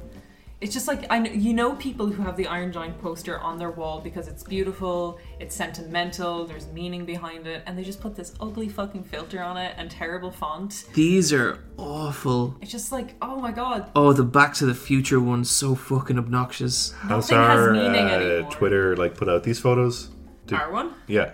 Oh, I, hopefully people have seen them, but if not, I'll retweet a selection. Okay. Because, like, oh god. So it, I, I, I guess like this is just more of the that that that that poster looks like some shitty college '80s party where it's like, hey, we're gonna have a dorm party over in uh, in number twelve, so we, we do Back to the Future. Future. So I've just done a quick Photoshop. It's me at the DeLorean. Yeah, it's just like, it's just like casual level Photoshop skills as well. They're not even done well. I remember for a college party once, I photoshopped our college being blown up by a nuke, and then I was worried that I'd get in trouble. I didn't, and it was a good party, but still. Because I really like the logo for Ready Player One, where it's done like a maze with the egg in the middle, and it's an actual maze made out of all the letters of the title. I thought that was really clever. Like someone, someone with graphic design skills, and they must have That meetings. has been done in another film, and I've seen that before because I was like, oh, it's a maze. But I can't remember what it is, but that is definitely not original to Ready Player Oh, I'm One. sure. I'm sure nothing in Ready Player One is original. Yeah, that's yeah. that- that's its whole thing. Also, this film was out at the end of the month, so either at the end of March, start of April, the Let's Fight a Boss cast crew, we're all going to go see Ready Player One. We're going to take some photos of us uh, before and after. Um, Niamh doesn't want to see this movie, but I convinced Niamh that if I pay for her ticket, and John, I'm going to pay for your ticket as well because it's my treat. Sure. And I'm going to sit in the It's the middle. most sadistic treat ever. I'm going to sit in the middle between you, and I'm going to watch Niamh more than the movie because I just want to see her squirm. I'm very upset. This is like I read this book ten years ago, and I read this because every like all my friends are like gamer dudes, but every gamer dude used to be like, "Have you read Ready Player One? It's amazing." So I read Ready Player One, and I was like, "This is the worst thing I've ever read. it's just terrible." And then I listened to the audiobook of Ready Player One a few years ago, and I was like, "This is still terrible. This is just awful. I can't believe this exists." And it's someone's terrible bad fan fiction that has been given a Spielberg film. I, I just don't know how that happened. Did you see um Lindsay? Not Lin- wait, not Lindsay Ellis. Uh, Jenny Nicholson. Jenny Nicholson. Yeah, the Jenny Ready Player Nicholson. One for girls. So good. just got the book and she put glitter on it and like some fucking stickers. And like the thing is, her parody of it, it is. She's not even like ripping the piss out of it. She is sticking so close to what that is and just changing the angle slightly, and it sounds ridiculous. It's the same fucking book. I really like how there's one bit. For ages, I thought this was real. Like I, I, I believed it. But there's a bit where she's reading pages from the book, but she the, ca- she kind of dips the book down a bit so you could see into the book. You could see that she's reading off like the notes app on her phone. And I was like, oh, I thought it was really in the book. No, Didn't notice at all. I, I don't know. I don't know anything about this film. I can't fucking wait. I'm going in blind. I just I just think Tracer and Chun-Li are going to stand beside each other, and that's that's the world of prospects. Are right Tracer there. and Chun Li in the books? Because they No, did- no, Oh, they've No, added Tracer in, like, did not exist. Yeah, exactly. Like, They've they've tweaked the references for the now. Like they've got their deals in. They've got Tracer. They've got Tomb Raider. They've got Shepard. Nothing is sacred. Shepherd. yeah, like Commander Shepard. That's is so like, you know, weird. I know, but like i- isn't that the same with Who Framed Roger Rabbit and stuff like that, where they just got all these like characters and, and you pay for like two seconds of screen time and that's what you get. But even then, in like framing Roger Rabbit, Rabbit, like it was a Toontown. The tunes were going like you know Yeah, they weren't it- just. it it, it standing had like there. context. Yeah, it had context. This is just like they're just people's avatars. This would like, be film like th- this film might as well be called "You Get the Reference." Yeah, this is like this is as bad as the Emoji Movie. Like this is super cynical, bad. In a way, stuff. it's worse because it's it's it's things that in isolation actually matter. Yeah. Like Chun Li, the most beautiful woman in the world, being cheapened by this movie. Did you guys see? Uh, I think I retweeted a, the clip of Ben and Jeff from their after show. no. Oh, that was really Oh good. no, I seen that. Yeah. So good. That's it. Jeff says that Smash Brothers is Nintendo's Ready Player One, and Ben takes off his headphones and leaves. It's so good. But yeah, um, that probably we won't have seen that by the next episode, will we? No, no. This this this will be this will be an April special No. But uh, look forward to our to our live reactions of that. or April Fool. Our April Fool. Um, duh, duh, duh, duh, duh, duh. What else we got? We got the Overwatch ship update. What? Me Yeah, boys, there are boys. There are more Overwatch in our newsfeed. Fucking here we go, Yeah, the official fucking Overwatch go. podcast. Yep. Um, Brigitta is how you pronounce it. Yeah. So not Bridget, Brigitta. And I was saying, I wonder who the fandom will ship her with. It's Diva. That's who they ship her with. It's called Mecha Mechanic or Mechanic. There's your update. Cool. That's how Who else fandom do is. people ship Diva with? Uh, Lucia. That. Yeah. Well, I don't know. That's kind of boring. They're just both happy people. Yeah, but It, yeah. it, it, it, it was probably like an entry level like launch game. That kind of that kind of feels Ship. like that kind of feels like no no no one. Those characters were shipped with no one else. They were like, "Uh, that's pretty probably much. they're, it. they're just Like, paired yeah. off at the end. Yeah, they're the same age. Oh, I hope Brigitte and Diva is more interesting than Lucio and Diva. Yeah, for sure. I hope they're happy. Me too. Cool. Uh, don't worry, Blizzard will be stealing all that fan created content for their next lore video. Oh yeah. They did a like a lore video for the new character, and it was just like ask us questions. And I'm just like I just see someone like mining it all for information, just being like, this is her relationships. Uh, what say we leave the Nintendo Directs to the end because we'll probably be on that for a little bit. Sure. Shadow of Tomb Raider reveal. I, I totally missed this. So was this? This this is the other day. There was a countdown on the website uh, for a reveal. Um, it's going to be out September 14th, and they showed like just a. It was a really short trailer, maybe about 30 seconds long, and you didn't even get to see her face. It was just like intense running shot and like Aztec style runes. But uh, it looks cool. Yeah. So this Excited to see more. this is the third and final of the guess Lara the- Croft the- uh, prequel Yeah. reboot, Yeah.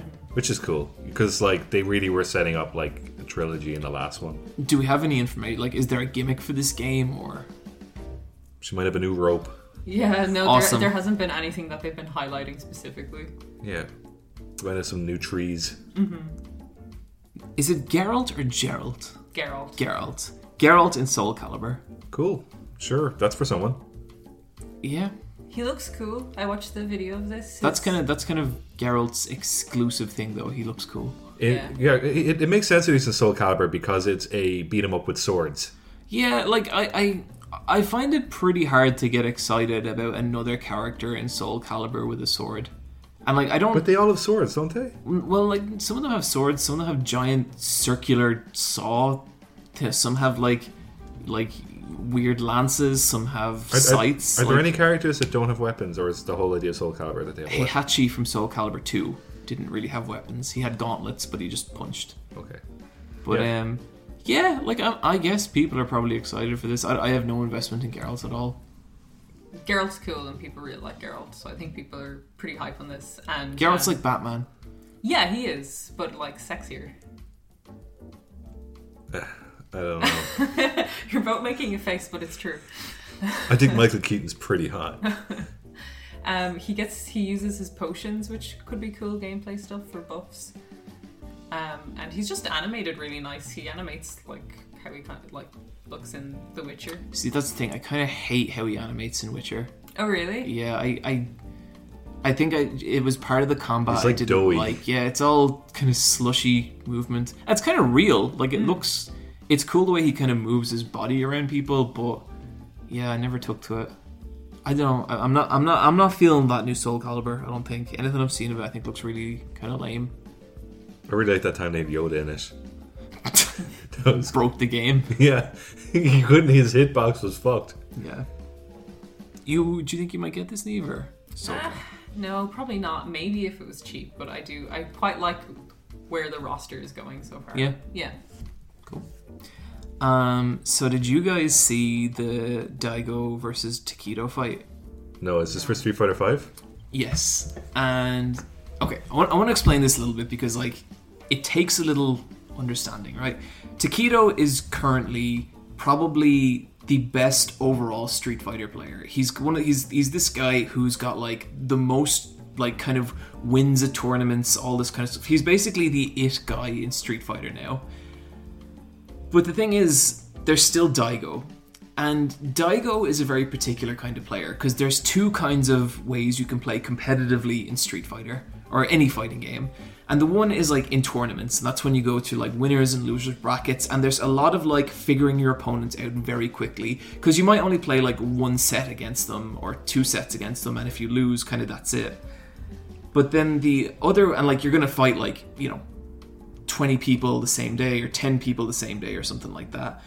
But the other way, I- and, and so that's like the standard tournament setup. And Daigo does pretty good in that setup. Daigo is, of course, like the guy behind the Unleash the Beast moment that's really famous and all that kind of Yeah, stuff. he's probably the most famous Street Fighter player.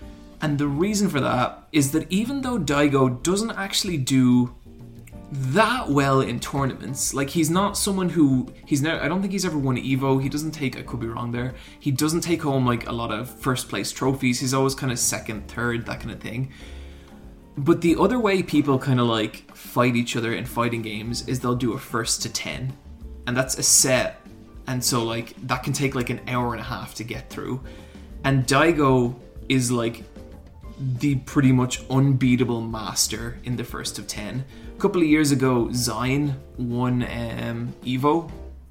And a couple of weeks later, he had a first to 10 with Daigo and he got crushed 10 to 1 because Daigo had researched every move Zion had. He cut him off at everything. Zion couldn't do anything. People describe, but you know the way people say who would win, Batman or this guy?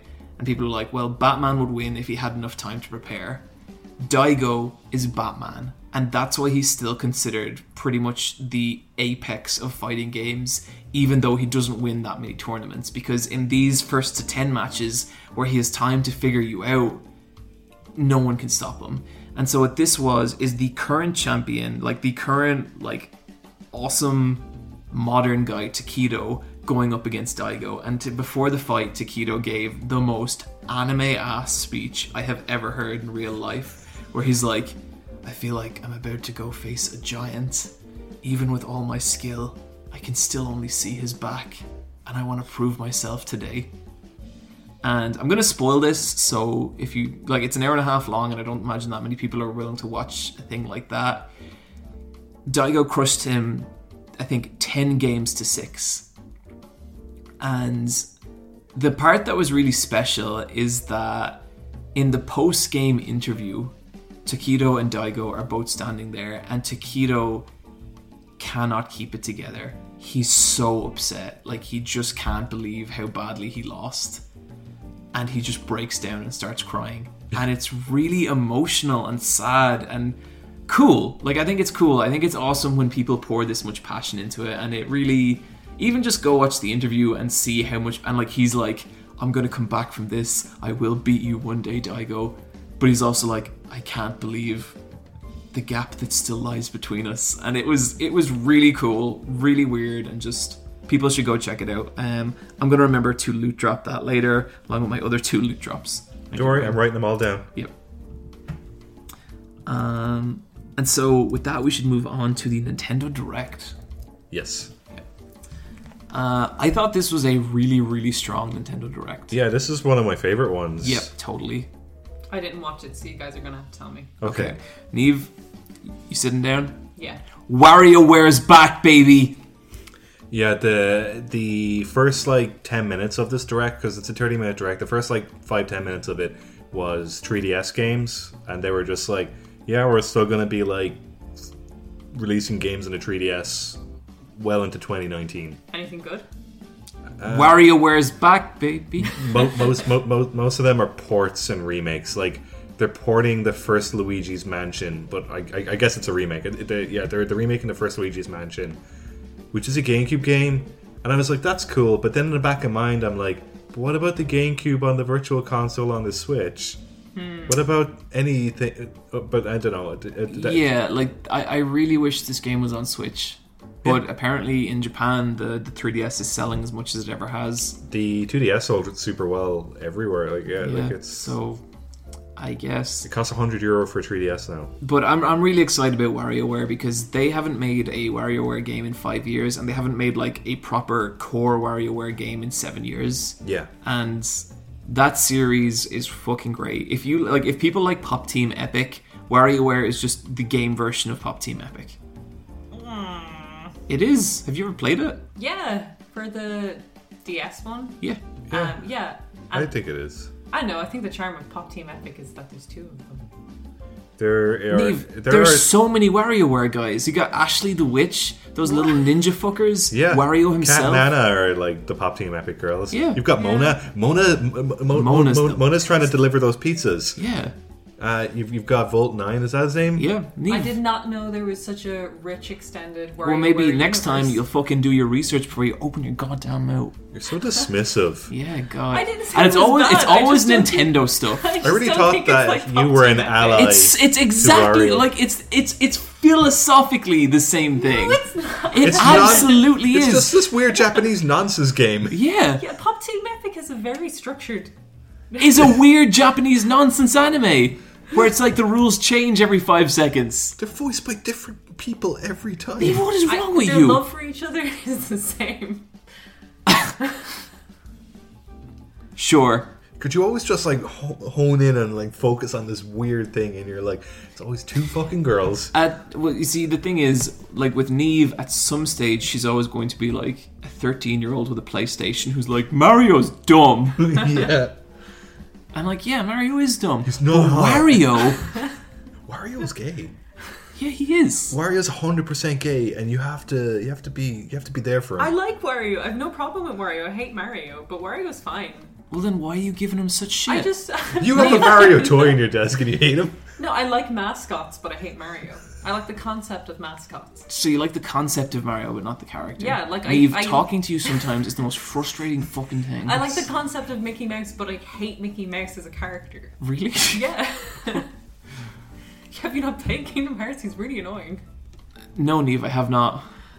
Okay. Well, Oh, no, that's uh, you know, I, I played a on the little point. Kingdom Hearts one, and I don't know, I don't know what that game was. Oh, Sora, come on, follow me. We're all excited for WarioWare. is what I Not get. some of some of us more than others. Well, John, John, John in particular, because like I, I, I am very fond of the WarioWare games. I have a lot of them. But you were like, fuck. I love WarioWare. I love the aes- I, I just I love I love the weird aesthetic of it. It's like who are these characters? What is their world? What is happening? I don't I just don't think you get games that are as unrestrained as them. Yeah. I Like just think it's sometimes just a bit nonsensey. Do you know? Do have you you know? seen how the- Pop Team Epic? Yeah. No, Pop Team Epic is not nonsense. It's always like it always has a like really it's Go on. it's four panels. It has a it has a punchline where like with Wario, it's like "Rawr," like here's a pickle thing or whatever. That's I the don't know. punchline. It's like it's like setup punchline. But Yeah, there's no, no. setup. But just a bit. There like is a pickle the thing. setup. there- the there is- setup is the command you get at the start. Nope. The punchline is when you figure out what you have to do. There is hundred percent. No, it, it, it, it is like basic game design f- fused into three seconds. Yeah, but like There's a like, purity- Four panel comic. It doesn't have the same like. stru- Like it's not the same at all. Okay, It's exactly the same. Okay. The concept is the same. dear listener, please email in and tell tell me of how wrong she is. Oh, I just don't see how they can like they even have the same vibe at all. You're so You're wishy-washy. so weird. You're such a problem child. yeah, you are. You're just like this is one of those moments where Neve is like, I feel like arguing, and it's like I'm just gonna dig into this. Like you, to- I don't actually care. I'm really excited about Wario. Let's move on. Oh, Okay, I think this should be called episode 71. Should Neve leave the podcast? Has Neve gone too far this Yeah. time? Yeah. It's very late. Yeah. Neve, It- slow it- down. It is very late. Know your limit. What else happened in Nintendo Land? Um, Uh, the WarioWare game was real. Um, okay, so they have Splatoon Okay, this- DLC. that was really cool. Yeah. Yeah. Um, I kind of want to dive into Splatoon because I thought that stuff looked cool, but like it's eighty bucks with the new DLC. Uh, you can get Splatoon 2 for like 30 quid if you're if you're If you're clever, Oh yeah. I think I'm, I'm kind of tempted. Uh, I, I like Splatoon 2. There's loads of people playing it, and okay, I really like that DLC trailer, but there's some weird like, okay, so you're uh, you're playing as an Octoling. Okay, Brian, what is an Octoling, and have we not been playing as them the whole time? No, you've been playing as Inklings. What's the difference between an Octoling and an Inkling? An Inkling is a squid-based humanoid. An Octoling is an octopus-based humanoid. The squid, okay, and so you know how squids and octopuses look very different.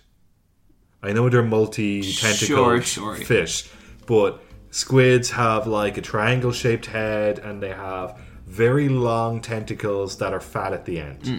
Like they they they they, they, they kind of end with like a little club shape. Then octopuses, they have like suckers that are very pronounced, and they're thick, and then they kind of feather down into you know a, a- like like a tail. But that's how their tentacles look. They're both just random, like quick things that happen, and then they're done, and then you move on. One has like way more structure to it. It has like that has it has a pause for the punchline. It just What is something, she talking about? Oh my God. It's like it's like nonsense. She's just talking about how she ships the two girls because No, everyone there's a loves- pacing to the joke. There's a pacing to the games. she's terrible. Sorry, Brian. Go on. Um, it's it's got a cool trailer where she's walking down a subway and you see Pearl and Marina, but they're dressed dressed up as Biggie Smalls and Tupac. That was What? fucking. Did you not see that? Because because Uh, because Pearl- Pearl's wearing a crown Pearl like has Biggie, the Biggie crown, and then and Marina has the, uh, the uh, two pack like do rag. yeah, but like the Crips do rag because it's blue. You gotta like a piece out. Um, but it's got this weird walk cycle where you're playing as Agent Eight, and she has amnesia, and she's an octoling, but she's not a bad octoling, and she's walking like catwalky down a subway or like in, in, inside a subway train.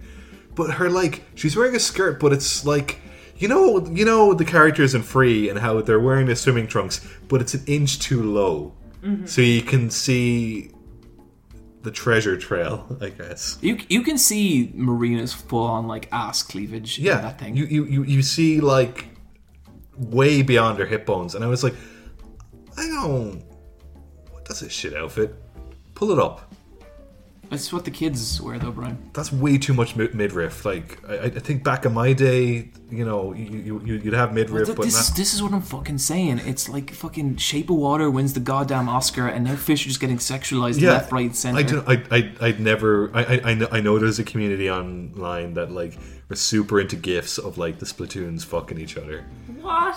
oh, they're and not- Eve, that has to exist. Yeah. Like I've never, I've never even seen that. That has to exist. and and I, I, I, I, I definitely haven't either. But when I saw this, When the way you said, I definitely haven't either. Yeah. That really That was implies very to me. Yeah, that was. specific, yeah. no, I'm I going through. definitely have, but I wish I hadn't. I'm going through my memory and My memory banks do not hold my this. I'm going through my mind palace right now. and it's not Splatoon, but I thought it was. What was it? Yeah, open that memory palace drawer. Let's all just let's all just get weird for a minute. It was the hacker girl from Overwatch. What's her name? Sombra? Sombra. Yeah, I I, I, I mix her up with Splatoon characters. I could kind of see Yeah, it. the The, neon, purple. yeah. Yeah. Yeah, it, it, it but it was done in a chibi style, so I, I confused it for Splatoon. And I know Overwatch gets a lot of porn, but Oh my god, yeah. this uh, like little trailer they had where like she's doing like her weird like suggestive catwalk thing i was like oh someone's masturbating to this Oh, someone's masturbating to everything. Someone, someone's masturbating to this podcast really right s- now. What? That's like really strange. Like this was the trailer on the Nintendo Direct. Yeah, and it just went on for ages. It was like a fucking five minute I, thing. I, I- I didn't find it like super like sexual or anything. Like to me, it was I- just a I- weird Matrix trailer. like I, I, I just found it just went on for ages, and I was like, "What's next, Nintendo Direct?" Uh, I was kind of, I, I kind of like it. Like I, I like Splatoon's world a lot, and I would actually really like if they kind of expanded on that whole stuff because I, I love the aesthetic of it, and I think the characters and the story is really fun. Yeah, and and- and, and- yeah. and our, our girl's back. Oh yeah, she is She's fucking wearing a beanie hat. Who? Callie and Mary. So uh, Marie's back. Mary, Marie. The good one. What? Yeah. What has happened? Like, what is going on in the world of Splatoon? I heard there was test tube babies. Are they the Octolings? Yeah. Okay. Um, it You, you should, turns you, out should, you should look up the fucking arms lore sometime. the arms lore. Oh yeah. I don't. f- I, I, I think arms. Do you know? is- Do you know how people get arms in arms? No. They wake up one day and they have them. So gross. And then they have to fight. Well, they have to come to terms with their new life, and usually it's through fighting. That's awful. It is, yeah. I guess it's like X Men. You just sort of ha It's just, Arms is basically X Men. yeah. You should. You'd like our arms, Niamh. It's- It's got a nice four panel setup as well. Yeah. Arms is like four letters. I don't. I think it's. Arms is very like Pop Team Epic. Yeah. I think. it's- Yeah. Um, so, you know, I w- have seen some shit in my day, but Crash Bandicoot on a Nintendo console, there is something that does not feel right about that. Yeah, it's like having Sonic on a Nintendo system or something. I, it, it feels even weirder. like, I don't. And, like, Crash fucking. I mean, can we drop this pretense that Crash was ever, like, good? Crash it is pretty good. 13 year old Neve with the fucking PlayStation. uh, I I think Crash Team Racing is a good uh, racer. Is it? So it's coming out for the Switch. the trilogy is coming out. Yeah, it comes the to one, Switch. the one That the- came to PS4. Yeah, yeah. Oh, that- okay. There- just there's something so jarring about that to me. Crashing a Nintendo system, it does. that- they won. I've argued with s- I argued with so many little PlayStation teenagers when I was little, and it's like, this feels this is like no, not like this. Be like, see, I was right all along. I was, and this proves it. But yeah, um, Was the Crash thing the biggest announcement? No, no, the biggest announcement was no more heroes. yeah. Um, they did like a gameplay video, the new Mo- No More Heroes. Um, it looks okay. It looks kind of cool. It kind of reminds you of Fury Yeah, because it's like because it's a third person, very far away, and it looks like a Oh. it nearly shooter. looks like a kind of Fury Muso hybrid. yeah, thing. like it, it That's looks like a not what you shmup, wanted at all. it isn't. but it's what you get. But the reason, what I love about No More Heroes is like its kind of style and its personality, and all of that was there. Even if the gameplay isn't what I wanted, and I'm hoping if this does well, it will lead to an actual No More Heroes three. Yeah, I, I really like the bit where it shows like it just shows like a quick pan of all the bosses you're gonna fight, Mm-hmm. and their character designs are amazing. Yeah, they're all done by one guy. I really hate when they do that in a trailer. I like like finding out a boss's design. I, I kind of agree. And what kind of bothered me as well, there was no girl designs, Oh yeah, and yeah you're right. like the girl There's bosses. a lot of like ske- skeleton men. yeah, and like the girl bosses in No More Heroes are the fucking coolest. Like um, They're so cool that they Margaret become main Moonlight- characters. yeah, like Margaret Moonlight, Alice Twilight, Shinobu, Jean, Bad Girl. Like they're some of my favorite bosses ever, and I, re- I really hope we get some cool girl bosses in it. yeah, that'd be good. Yeah. Um, what else we got? Also had that Kirby game, Brian. You excited about that? Yeah, I have it. Oh yeah, Yeah, I got it today. nice. Um, new trailer for the Detective Pikachu. Cool. I was I was kind of sold on that a little bit. I liked when he did the quick attack and it was really shit. Yeah, he's he's, he's not a fighting Pokemon. No, he's not. He's not a fighter. Not a fighter at all. he's a detective. But um, probably the biggest news was the Smash reveal trailer. That was very cool. I everyone knew that like Smash was coming in one form or another. Like it, it's not it's not news that there's a new Smash game, but I do really appreciate like I do really appreciate the art of the reveal, and this was such a fucking cool reveal. Yeah, because they had just finished with this with the Splatoon DLC, and I was like, cool, can't wait to get that. Yeah. And then they show more Splatoon, And I was like, oh, for fuck, come on. but it's uh, the original boy and girl from Splatoon, so I'm like, are they porting Splatoon one to the Switch? And then I'm like, no, no, this is something else. I hope it is what I think it is, and it was, yeah. and it was a smash. I, I reveal. was caught completely off guard. I was like, oh shit. It's a really good trailer. Yeah. and it end, and so you've got the roster that we're all familiar with, all silhouetted against the burning Smash logo, and then it says 2018. They take it so seriously. Like Mario in fire is so funny.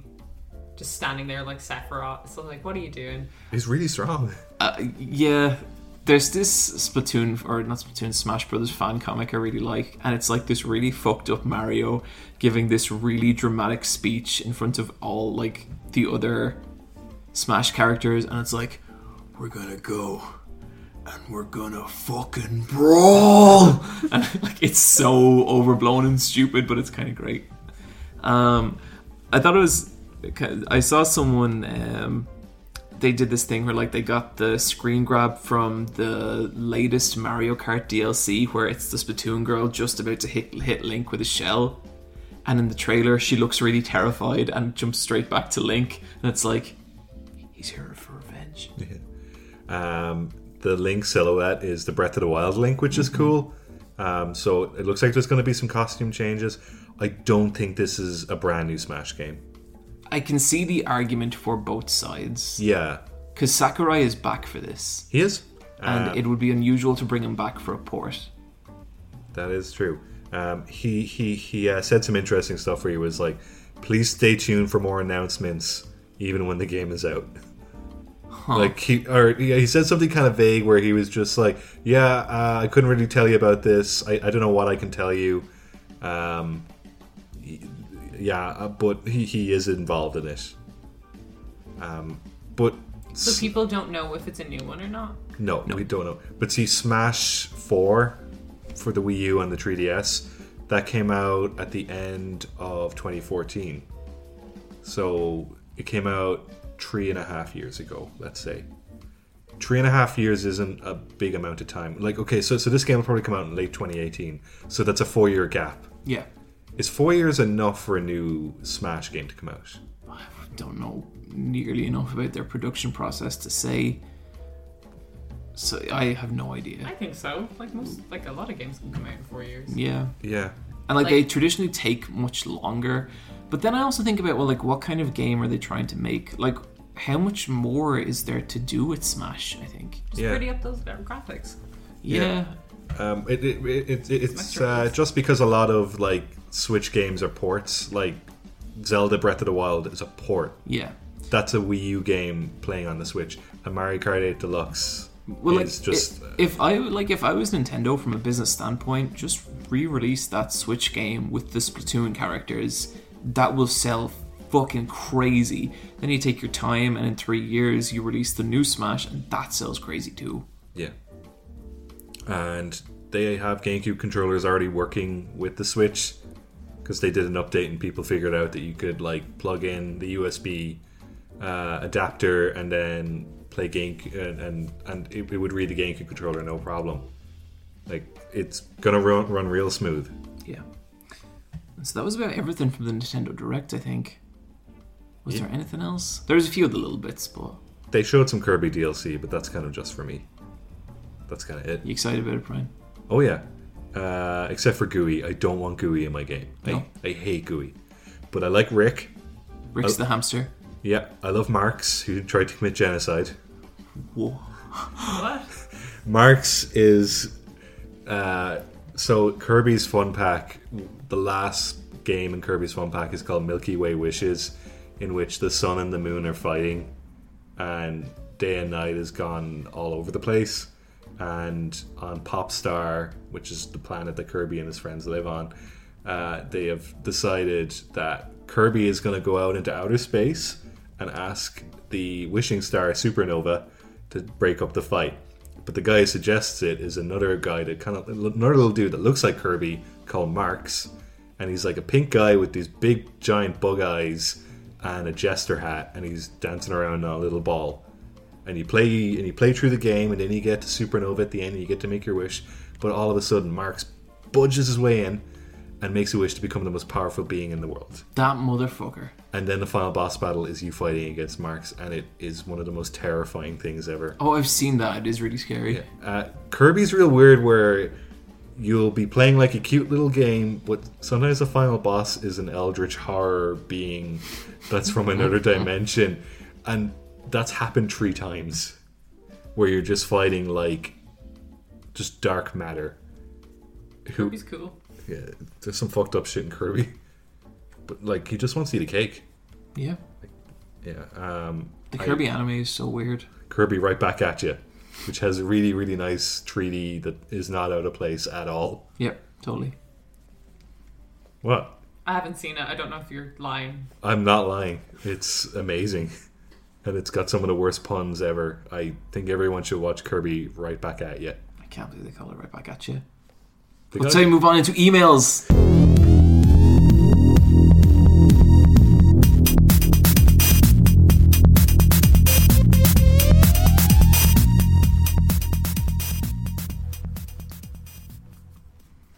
okay. We have four emails. This first one is from. Hmm, I'm going to leave this one actually till a bit later, but let's do this one from Nadim. Uh, and it's about aesthetic over narrative. Uh, With animation, you get to experience a wide variety of aesthetics. Has there ever been a movie or show, even if it's live action, where the narrative and characters are terrible, but you love the aesthetic so much that it is one of your favorites? I don't know if it ever would like become one of my favorites, but I can think of a ton of shit I like just for the aesthetic. Like I, I like the Bakemonogatari stuff, and I'm not very into the characters or anything, but those animes look so consistently amazing, and those movies are so fucking good looking. Shinbo's a good director. Shinbo's a very good director. Like every vampire movie. That's fair. That's yeah, fair. they're kind of trashy, but Yeah. like there's just en- enough set design that it keeps you going. Yeah, pretty much. What about uh, would there be any games like that for you guys? Like even say above gameplay, like this game looks amazing, so I'm gonna play it. Echo kind of like I, I didn't end up playing Echo, but I kind of felt like that that would be that game. 80% of that game was that aesthetic. Like, fucking incredible looking game. Um, the Simpsons arcade game is that for me. Yeah, it's super charming, but it's not a very good. It, it's pretty. I, I, I- I was very basic. I was a token with Michelle the other evening, and like we were kind of playing that, and we were like, "This is this is this is shit. Like this isn't this very isn't boring. Fun. Yeah, and um, then we were playing Final Fight, and we were like, "Wow, this is." Or we were playing the Turtles game, and that was so much better. Yeah, but the Simpsons game is not fun. But what's cool about it is like it's that real early '90s Simpsons look where it's, they're still kind of very loose and there's there's they don't kind of have to conform to a model sheet. And it's that combined with the really surreal elements of early Simpsons. And so it's just this really charming combination of things expressed in pixel art, and it's really cool. Gameplay is like shit, but it's it's weird seeing it's weird and cool to see that side of Simpsons so blown up. Yeah, like there's certain Game Boy games, I guess. Like there's one called Nubo that I love, where it's only like 45 minutes long, and there's certain things visually I love about it, but it's a bad game, Yeah. and it's like a really really rare game as well that I got in Japan, and I played it, and I had a great time. But like I would never fucking play that game again, and I have happy thoughts of funny, weird like. 'cause There's a bit where you save Santa. Cool. I don't know why, but you play as like a weird yellow man. Uh, Okami. Yeah. Yeah. I'm kind of convinced no one has ever beaten Okami. Well, it's come out on the Switch. game is so fucking long. Um, I think it happens with film more than me. 'cause- Oh yeah. Yeah, because I can kind of forgive that time if the aesthetics just look cool, but where it's a game, I'm kind of like, I'm out, you know, I'm not going to spend that many hours playing something. But with a film, like literally all of Wes Anderson's films, I don't like those characters or stories very much, but I think they look great. Yeah, I think I I think ninety percent of like Wes Anderson characters are just assholes that are unrelatable, unlikable. Like sometimes you get like, I really like how that one was very mean to the other one, and you latch onto that. Moments character. happen between the characters. Yeah, yeah, Yeah. totally. some Coen's brothers films as well, where I'm like, I'm not connecting with this at all. Like, but I really like how it's looking, so I'll just stick with it. Probably film it happens a good bit. Yeah. Uh, I really like Inside Llewellyn Davis, uh, aesthetic wise, but it's not the kind of film I would like like. Ah, I really like that film. And No, like it's it's good. Like I really I really enjoyed it, but I I didn't get anything. I, I like I, I didn't I didn't get like a Coen Brothers satisfaction from it. But then I also super appreciate the aesthetic of it because it looks more it looks more analog than a lot of their other films. I know there's totally people out there who will be like, "Oh, Spring Breakers means a bunch of shit."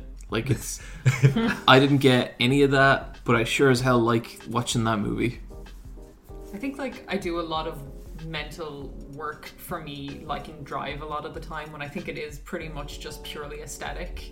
But I've built up this whole thing in my head about the driver and stuff, and I'm like, that's kind of cool. No, I think that's kind of the power of strong aesthetic, though. Uh, Yeah, yeah, and it's based yeah. it's based on a really really short story. Like that- like I think the original story for Drive is like very very simple, and it, it, it is a simple film that is decorated very very well. Yeah, the fact that I even want to stay in that world and kind of fill it out myself probably says a lot. Yeah, totally. And like I think um you know, it is simple, but I also think the look of Drive is like evoking a lot of older stuff as well. Mm. Like there's a kind of there's a sort of heritage there that I think's kind of interesting that does kind of build up that world. Like it's not like they just kind of came up with this plastic thing. I think it Yeah. calls back to a lot of stuff. and I Oh think- no, like Baby Driver is the plastic version of Drive.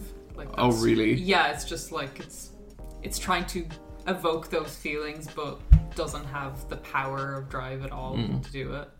It's just like here's some neon li- lighting. Yeah, that makes a lot of sense. But yeah, what else we got?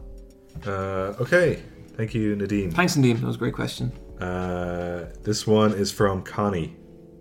And uh, to cut to the chase, I've always been known to be the anime weeby friend of the group, which I don't really have an issue with. But one thing that keeps on happening is whenever there's a situation where gifts are given, Christmas, birthdays, and such, I keep getting Funko Pops. One Christmas, I got three from different family members and friends.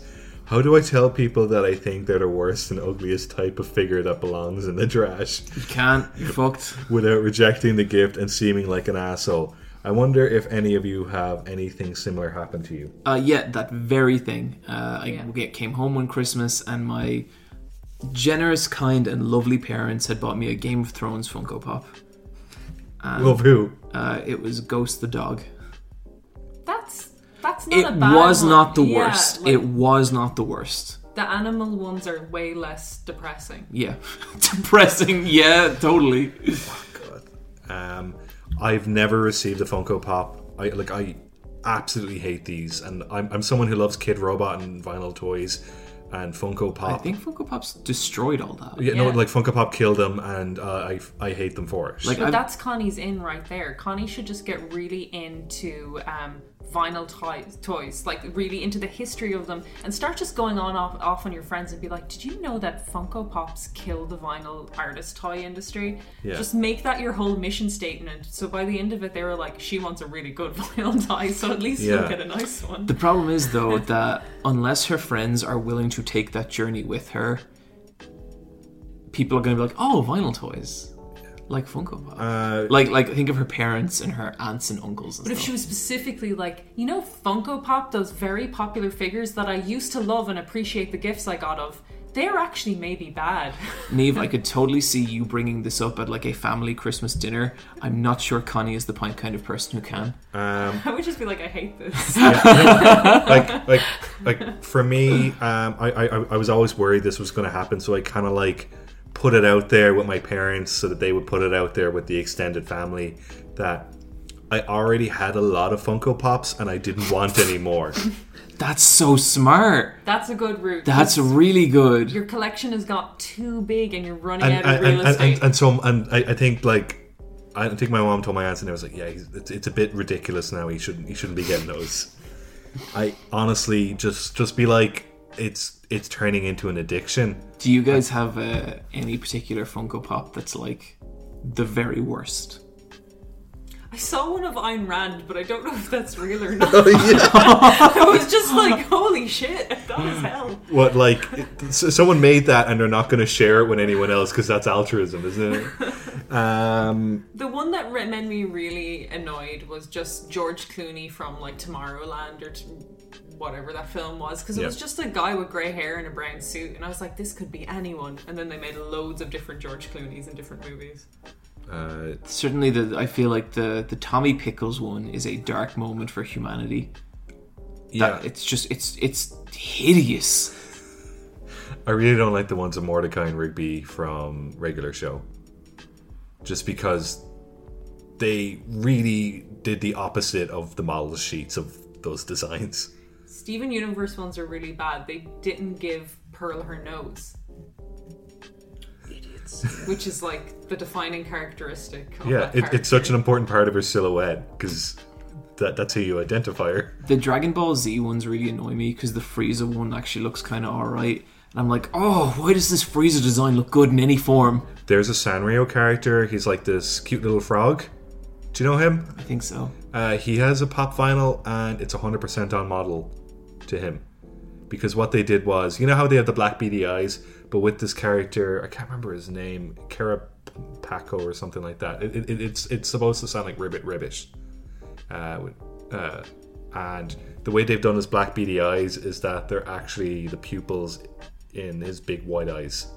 So they didn't change anything to him and it's a nice sculpt and I m- might get that just so I could be like see I do have a pop Funko Pop on Uh, Why do But I you want wouldn't- that? I wouldn't, yeah, no, they're just yeah, that's badly crazy. made no as I, well. I, I really like that frog But yeah, but Brian, you could get a nice figure of that frog. Mm-hmm. I bet you can. I, bet, I think I'll, I think find I you think one. Yeah, I think Mandarake. We'll go. We'll find you Yeah. one. You don't need Brian, Funko like Pop. I don't want you to know how it feels when you hold one of those things in your hands. It feels awful. Like the plastic's so bad and they're paint hollow. job's bad. The seam lines are big. Their heads how, how, are too how, big. how much do they sometimes cost fall like over. like 10 15 euro But yeah, um, my girlfriend had one of uh, gender flipped Finn Fiona. Fiona. and it kept falling over because the head wasn't in the right place on the neck joint, so the balance was always off. And if you just like bumped off the desk, it would just fall. I was there for her when she bought that, and I was like, Rebecca, don't. And then she bought it, and then I said, okay, I've got a really good website for you, and I wrote it down on a piece of paper and I gave it to her, and it was tompreston.blogspot.zone. Uh, the other day, Rebecca was showing me what Tom Preston is up to. What's he up to? he's on Twitter and he's like, "Hey, um, I, I, I, I know people are having a tough out, tough time out there, but I'm here for you. And if someone who's like a right wing person is being mean to you, send them my way and I'll fight them." So now he's just fighting loads of alt right people on Twitter. I mean, there's Who's worse. Tom Preston. Tom Preston's one of the most talented artists on DeviantArt. You look excited but scared. that just you must okay tom preston is the author of the cartoon so you want to be a cartoonist is that what it was called I think so. Uh, He's just lame.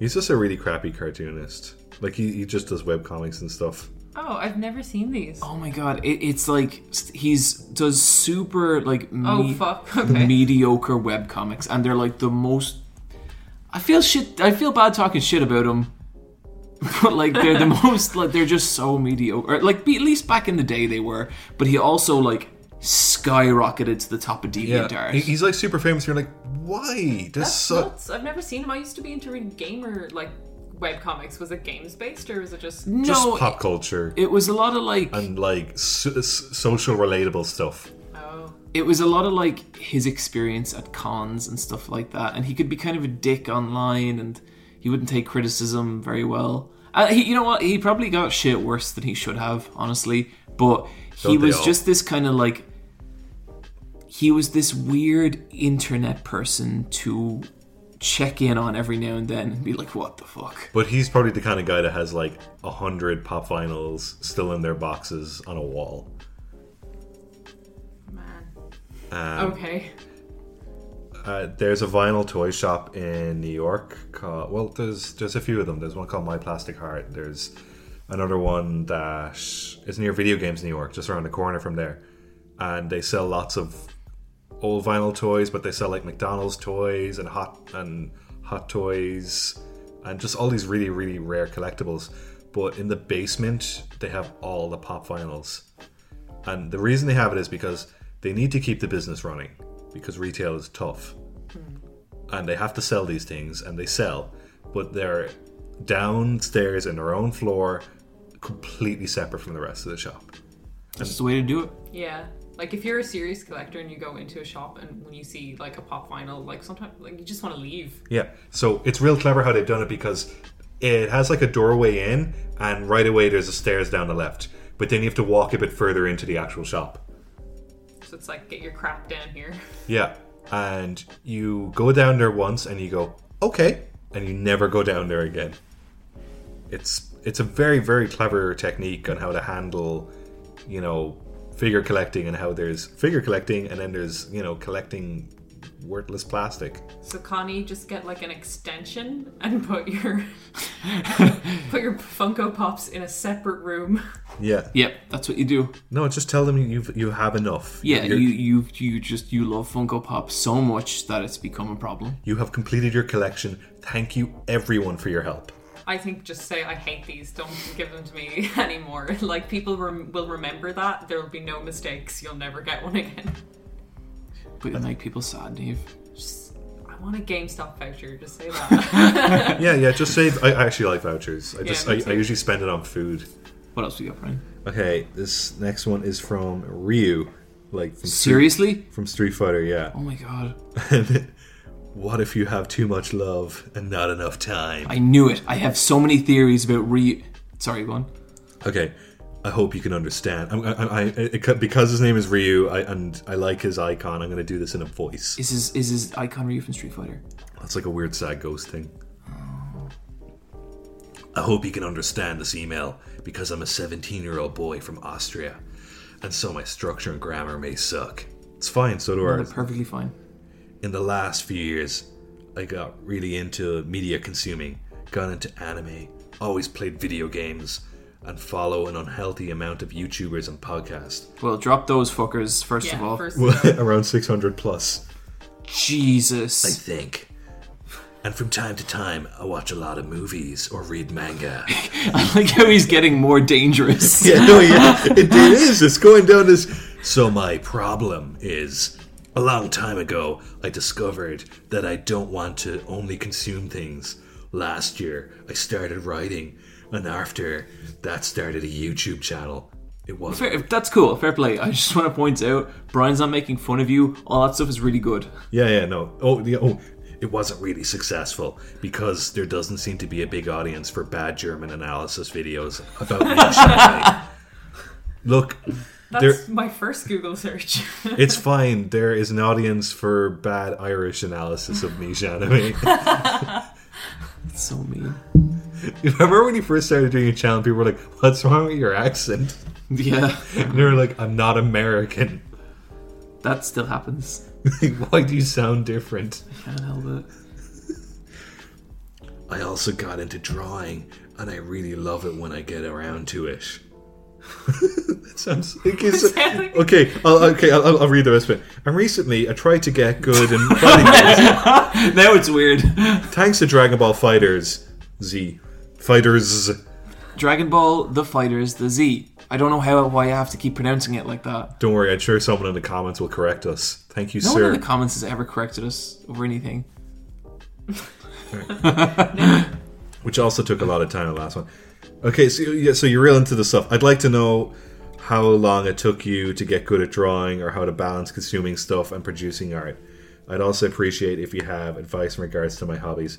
I mean, if I should just do them at the same time, or getting decent uh, in one of them, and then moving on to the next. I really love all of them at the moment, but I feel like I don't really improve because I'm doing just one of them is my main focus. Okay, so this is just mainly about balancing being creative and consuming media as well. And that's kind of about becoming an adult. Yeah, you realize that there's no time and that the concept of like becoming a sentient wall seems cool. Like you're like, sweet, things will stop and I'll have Yeah. time. like yeah I, I think time is the most valuable commodity once you yeah like like for me i think it was in my early 20s and i was like oh my god Time is so much more important than money. yeah i, I just think you just scale time differently as you get a bit older uh, but I, I i remember as a teenager just like wasting my fucking time But years just lasted so long. And Oh now my it's God, like, yeah. Everything's moving so fast. Like imagine all of that and like like anything else you could possibly have on top of that, like a dog. you know? Basically, there isn't enough time for everything. It's probably good to pick a few things that you really like because you'll run out of money for these things as well as time. So Yeah. it's good to pick like something that you're like, I'm gonna invest in this as a hobby. But then, I mean, I think it's also good to have a wide range, but know that you'll never. It's like being a red mage. yeah You might master something, but it's good to know a lot about everything. Yeah, like at, at, at, the, at the moment, I have a commute to work, and so I try to use that time effectively.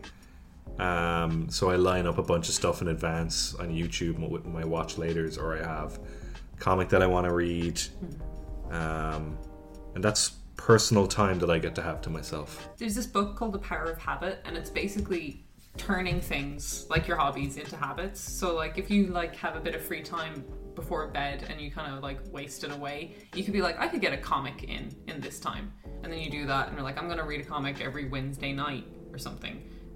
By the end of the year, you've read 52 comics. You know, it's like you have to get clever with donating time to things you actually want to achieve because you just won't. Totally. I think learning to do things and like getting a feel for what's wasting your time. Like there was a point in the last week where I, I started to feel like Into the Breach is wasting my time. Like it is it is firing all the correct synapses when I'm playing it, but then when I'm done I don't feel like I got anything out of it. And so that's it, it's a good indication to stop something like that. Like that's when I, I get terrified when I hear people spending thousands of hours on like MMOs because it's like if it's making them happy, awesome. But like, There's so much stuff out here. yeah, Yeah, these like, mountains. Yeah, But you know how there's like kind of low attention media that you can consume, like podcasts, where or like very very simply shot comedy shows that are super binge watchable. Like you shouldn't be treating them like you're watching a new episode of Game of Thrones or something. Like they should be on while you're doing chores or doing menial tasks. Like that's like I I, I I do think it's good to like have a tier of like different media where you know like this is some base level shit that I can put on in the background and then you've got like the luxury stuff all the way at the top that you know you give 100% of your attention to um, like I, I- I know in the past few years when I go to the cinema, I'm like, okay, I'm paying and I'm gonna go see a movie in the cinema, and it better be a good two-hour experience. I think that's why I, I I end up watching a lot of movies like six months after they come out. Just like it is a time commitment to go to the cinema as well. So you're just like, this better be worth it.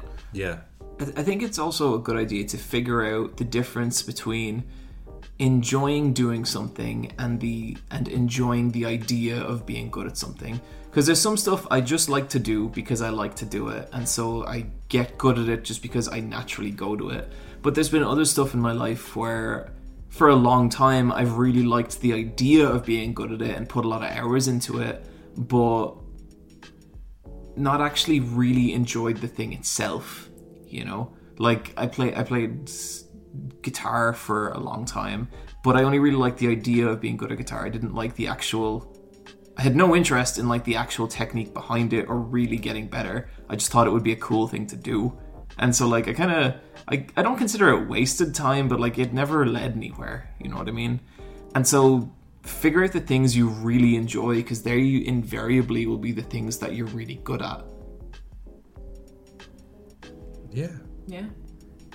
The things you like the most will probably rise to the top, basically. yeah over time they over time i think if you give yourself the time and the space to figure it out you will just do that shit naturally You are seeking a comfort, and that comfort will seek you. yeah and like when you find the stuff that you're really good at it's i, I feel like it's kind of it takes on a life of its own and you can't really control it because you're just gonna do it And there's never an end to things. Like, say, getting good at art, that's like a lifelong thing. But so's like every even hobby you have. Like, you know, so again, with the time thing.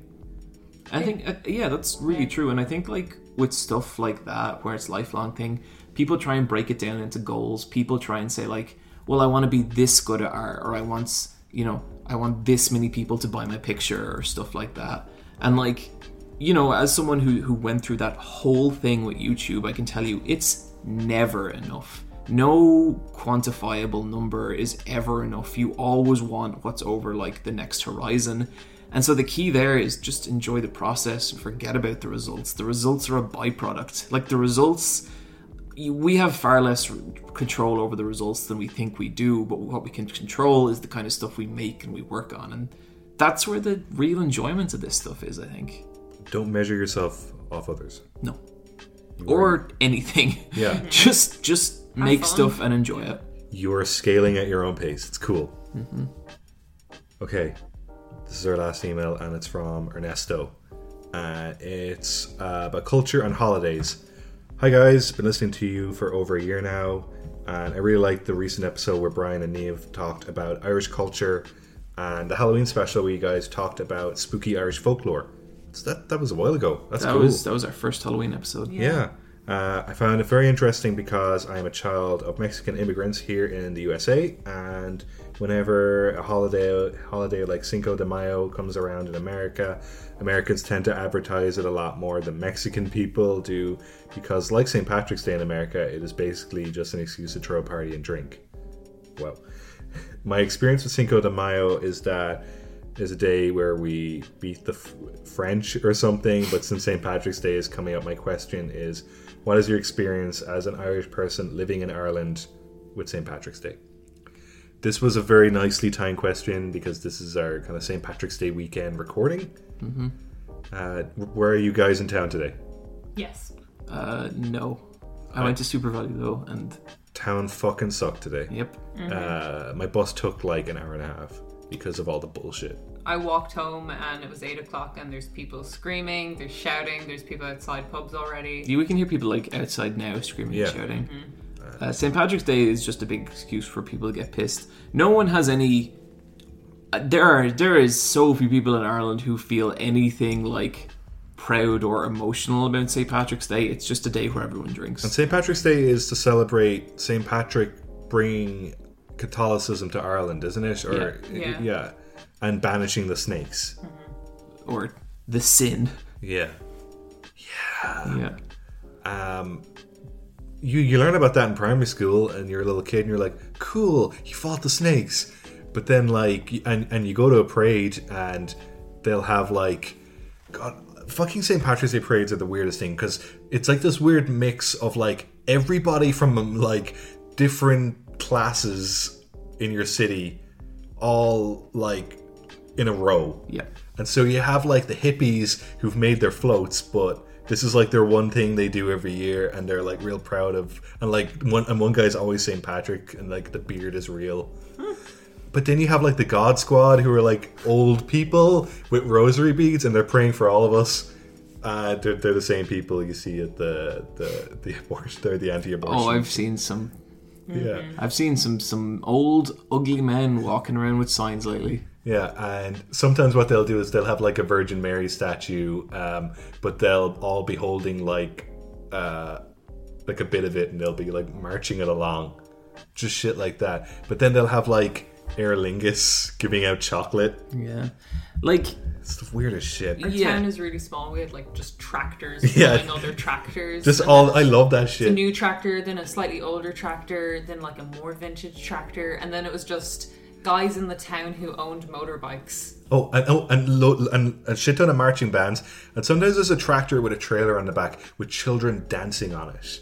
But they keep almost falling over because you know that's how gr- uh, the force. You know that you've got this force of motion, and it, it's not it's re- it's not safe.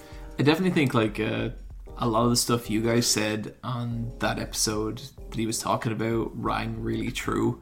Where like I think I think Irish people have a really strange relationship with being I- Irish. I think there's there's there's not a whole lot of Irish people. there- There's not a whole lot of people who like genuinely like grew up in Ireland that are super pumped about it. No, like maybe Michael D. Higgins.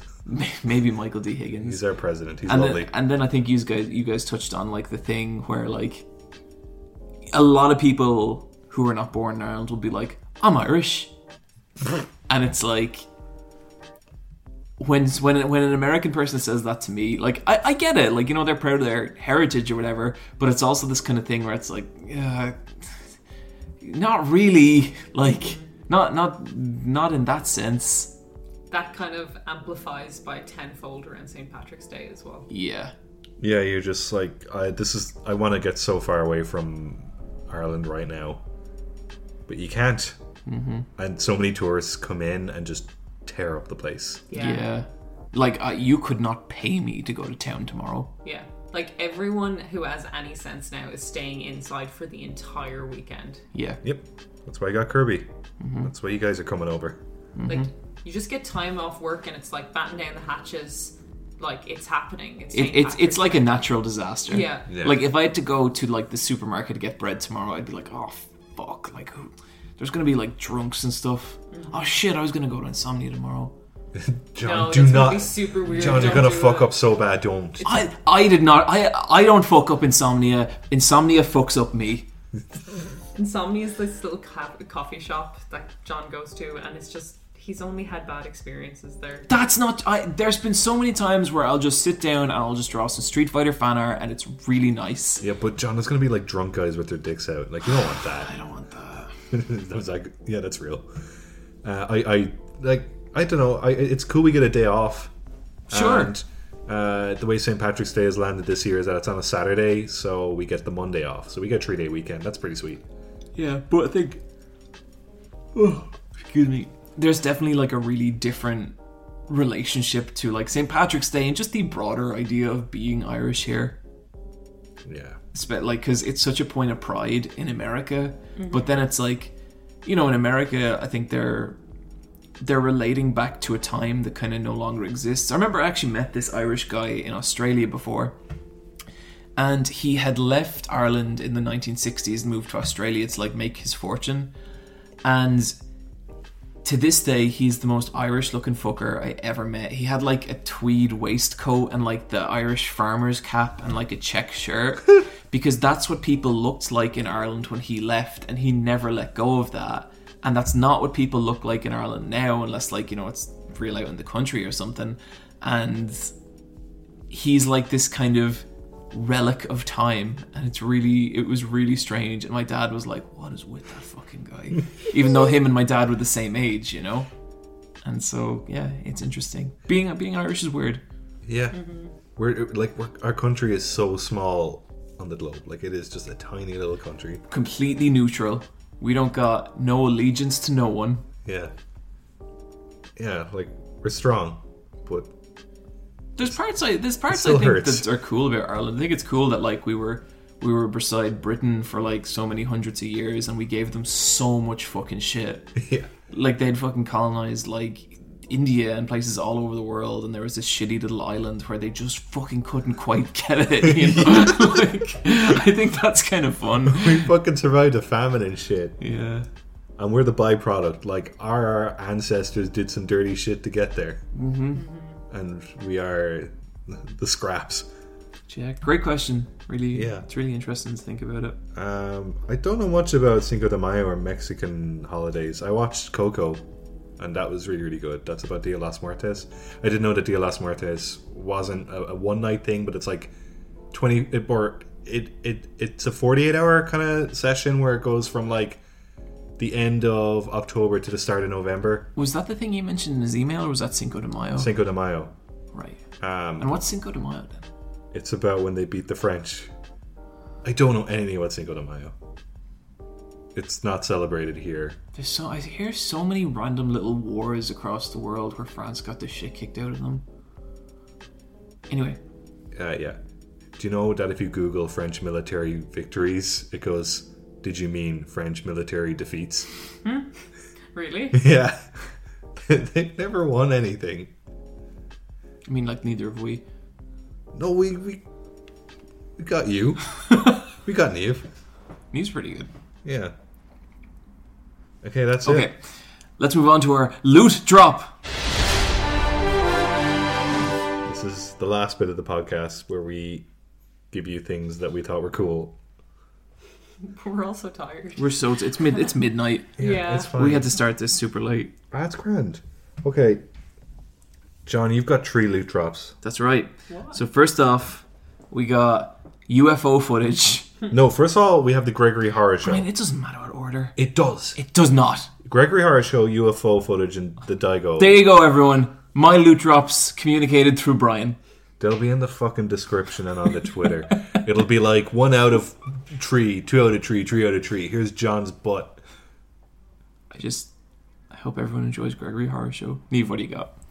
Uh, YouTuber called Big Joel. Oh, yeah, he's great. He's great.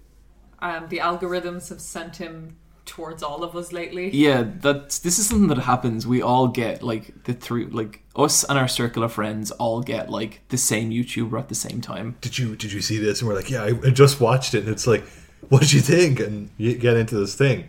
Big Joel is very good and deserves more subscribers. Yeah. He's like some really great videos. Uh, the one, the kind of big one that I've seen going around the most is the existential of Logan, existentialism of Logan I Paul's think that, content. I think that's his biggest video. Yeah, Yeah. that's really good. But all the other ones he's done are like he's like one on Bambi, that's great. He's one on like like PSA videos about like gayness. It's like he he does he picks interesting topics. Yeah. He's a cool guy. I he, he's someone like I'd be so genuinely curious to see like where his channel's going and what kind of stuff he's going to get into. Yeah, that's that. I'm. I I I I I've, I've, I've subscribed and I can't wait to see what happens next. Brian, what do you got? Uh, I have a short film that I made. I am plugging my own thing.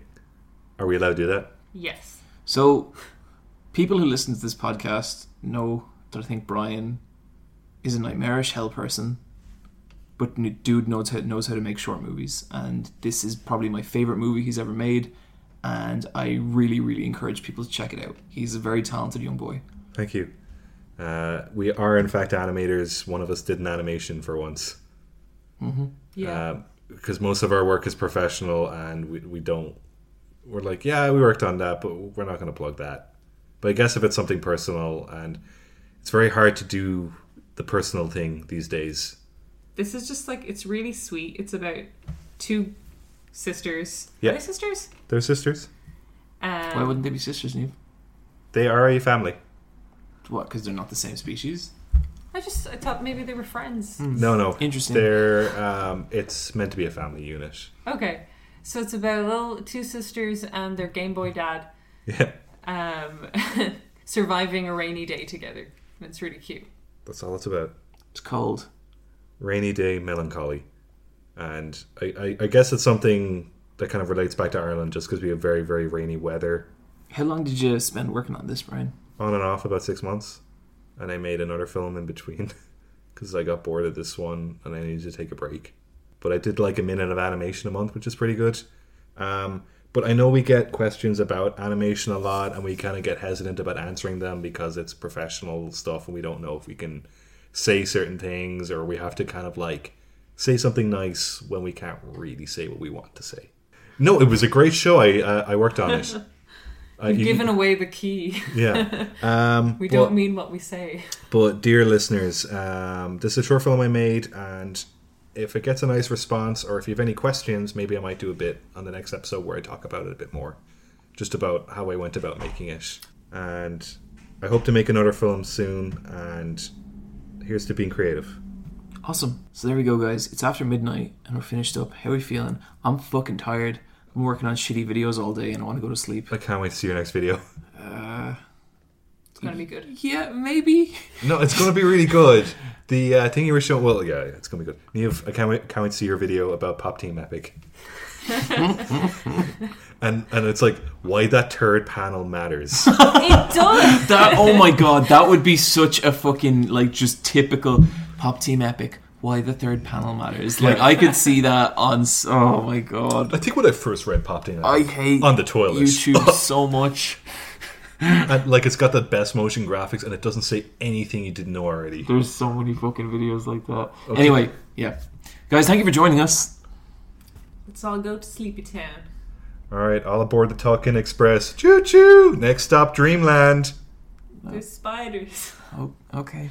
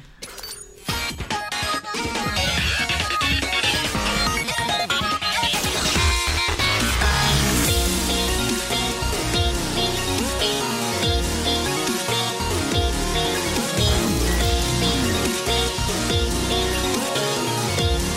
「みんなでたけしに潜むいであ」「いつだって君は監視されてる」「くるくのばの結び合わせて」「回る青色のカレイドスコープ」「無意識バイアス」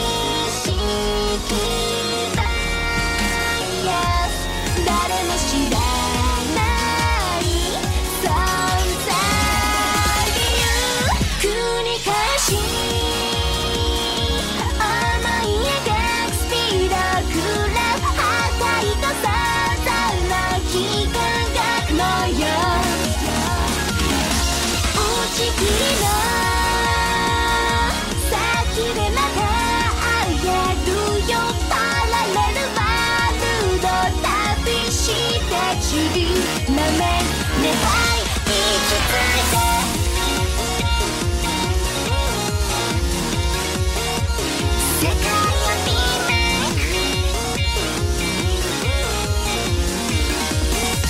「隙間もない狭くるしおには」「粉々にして取り替えよ」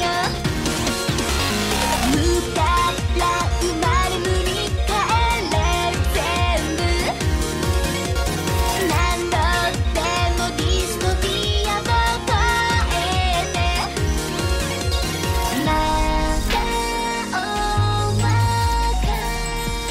の次の世界」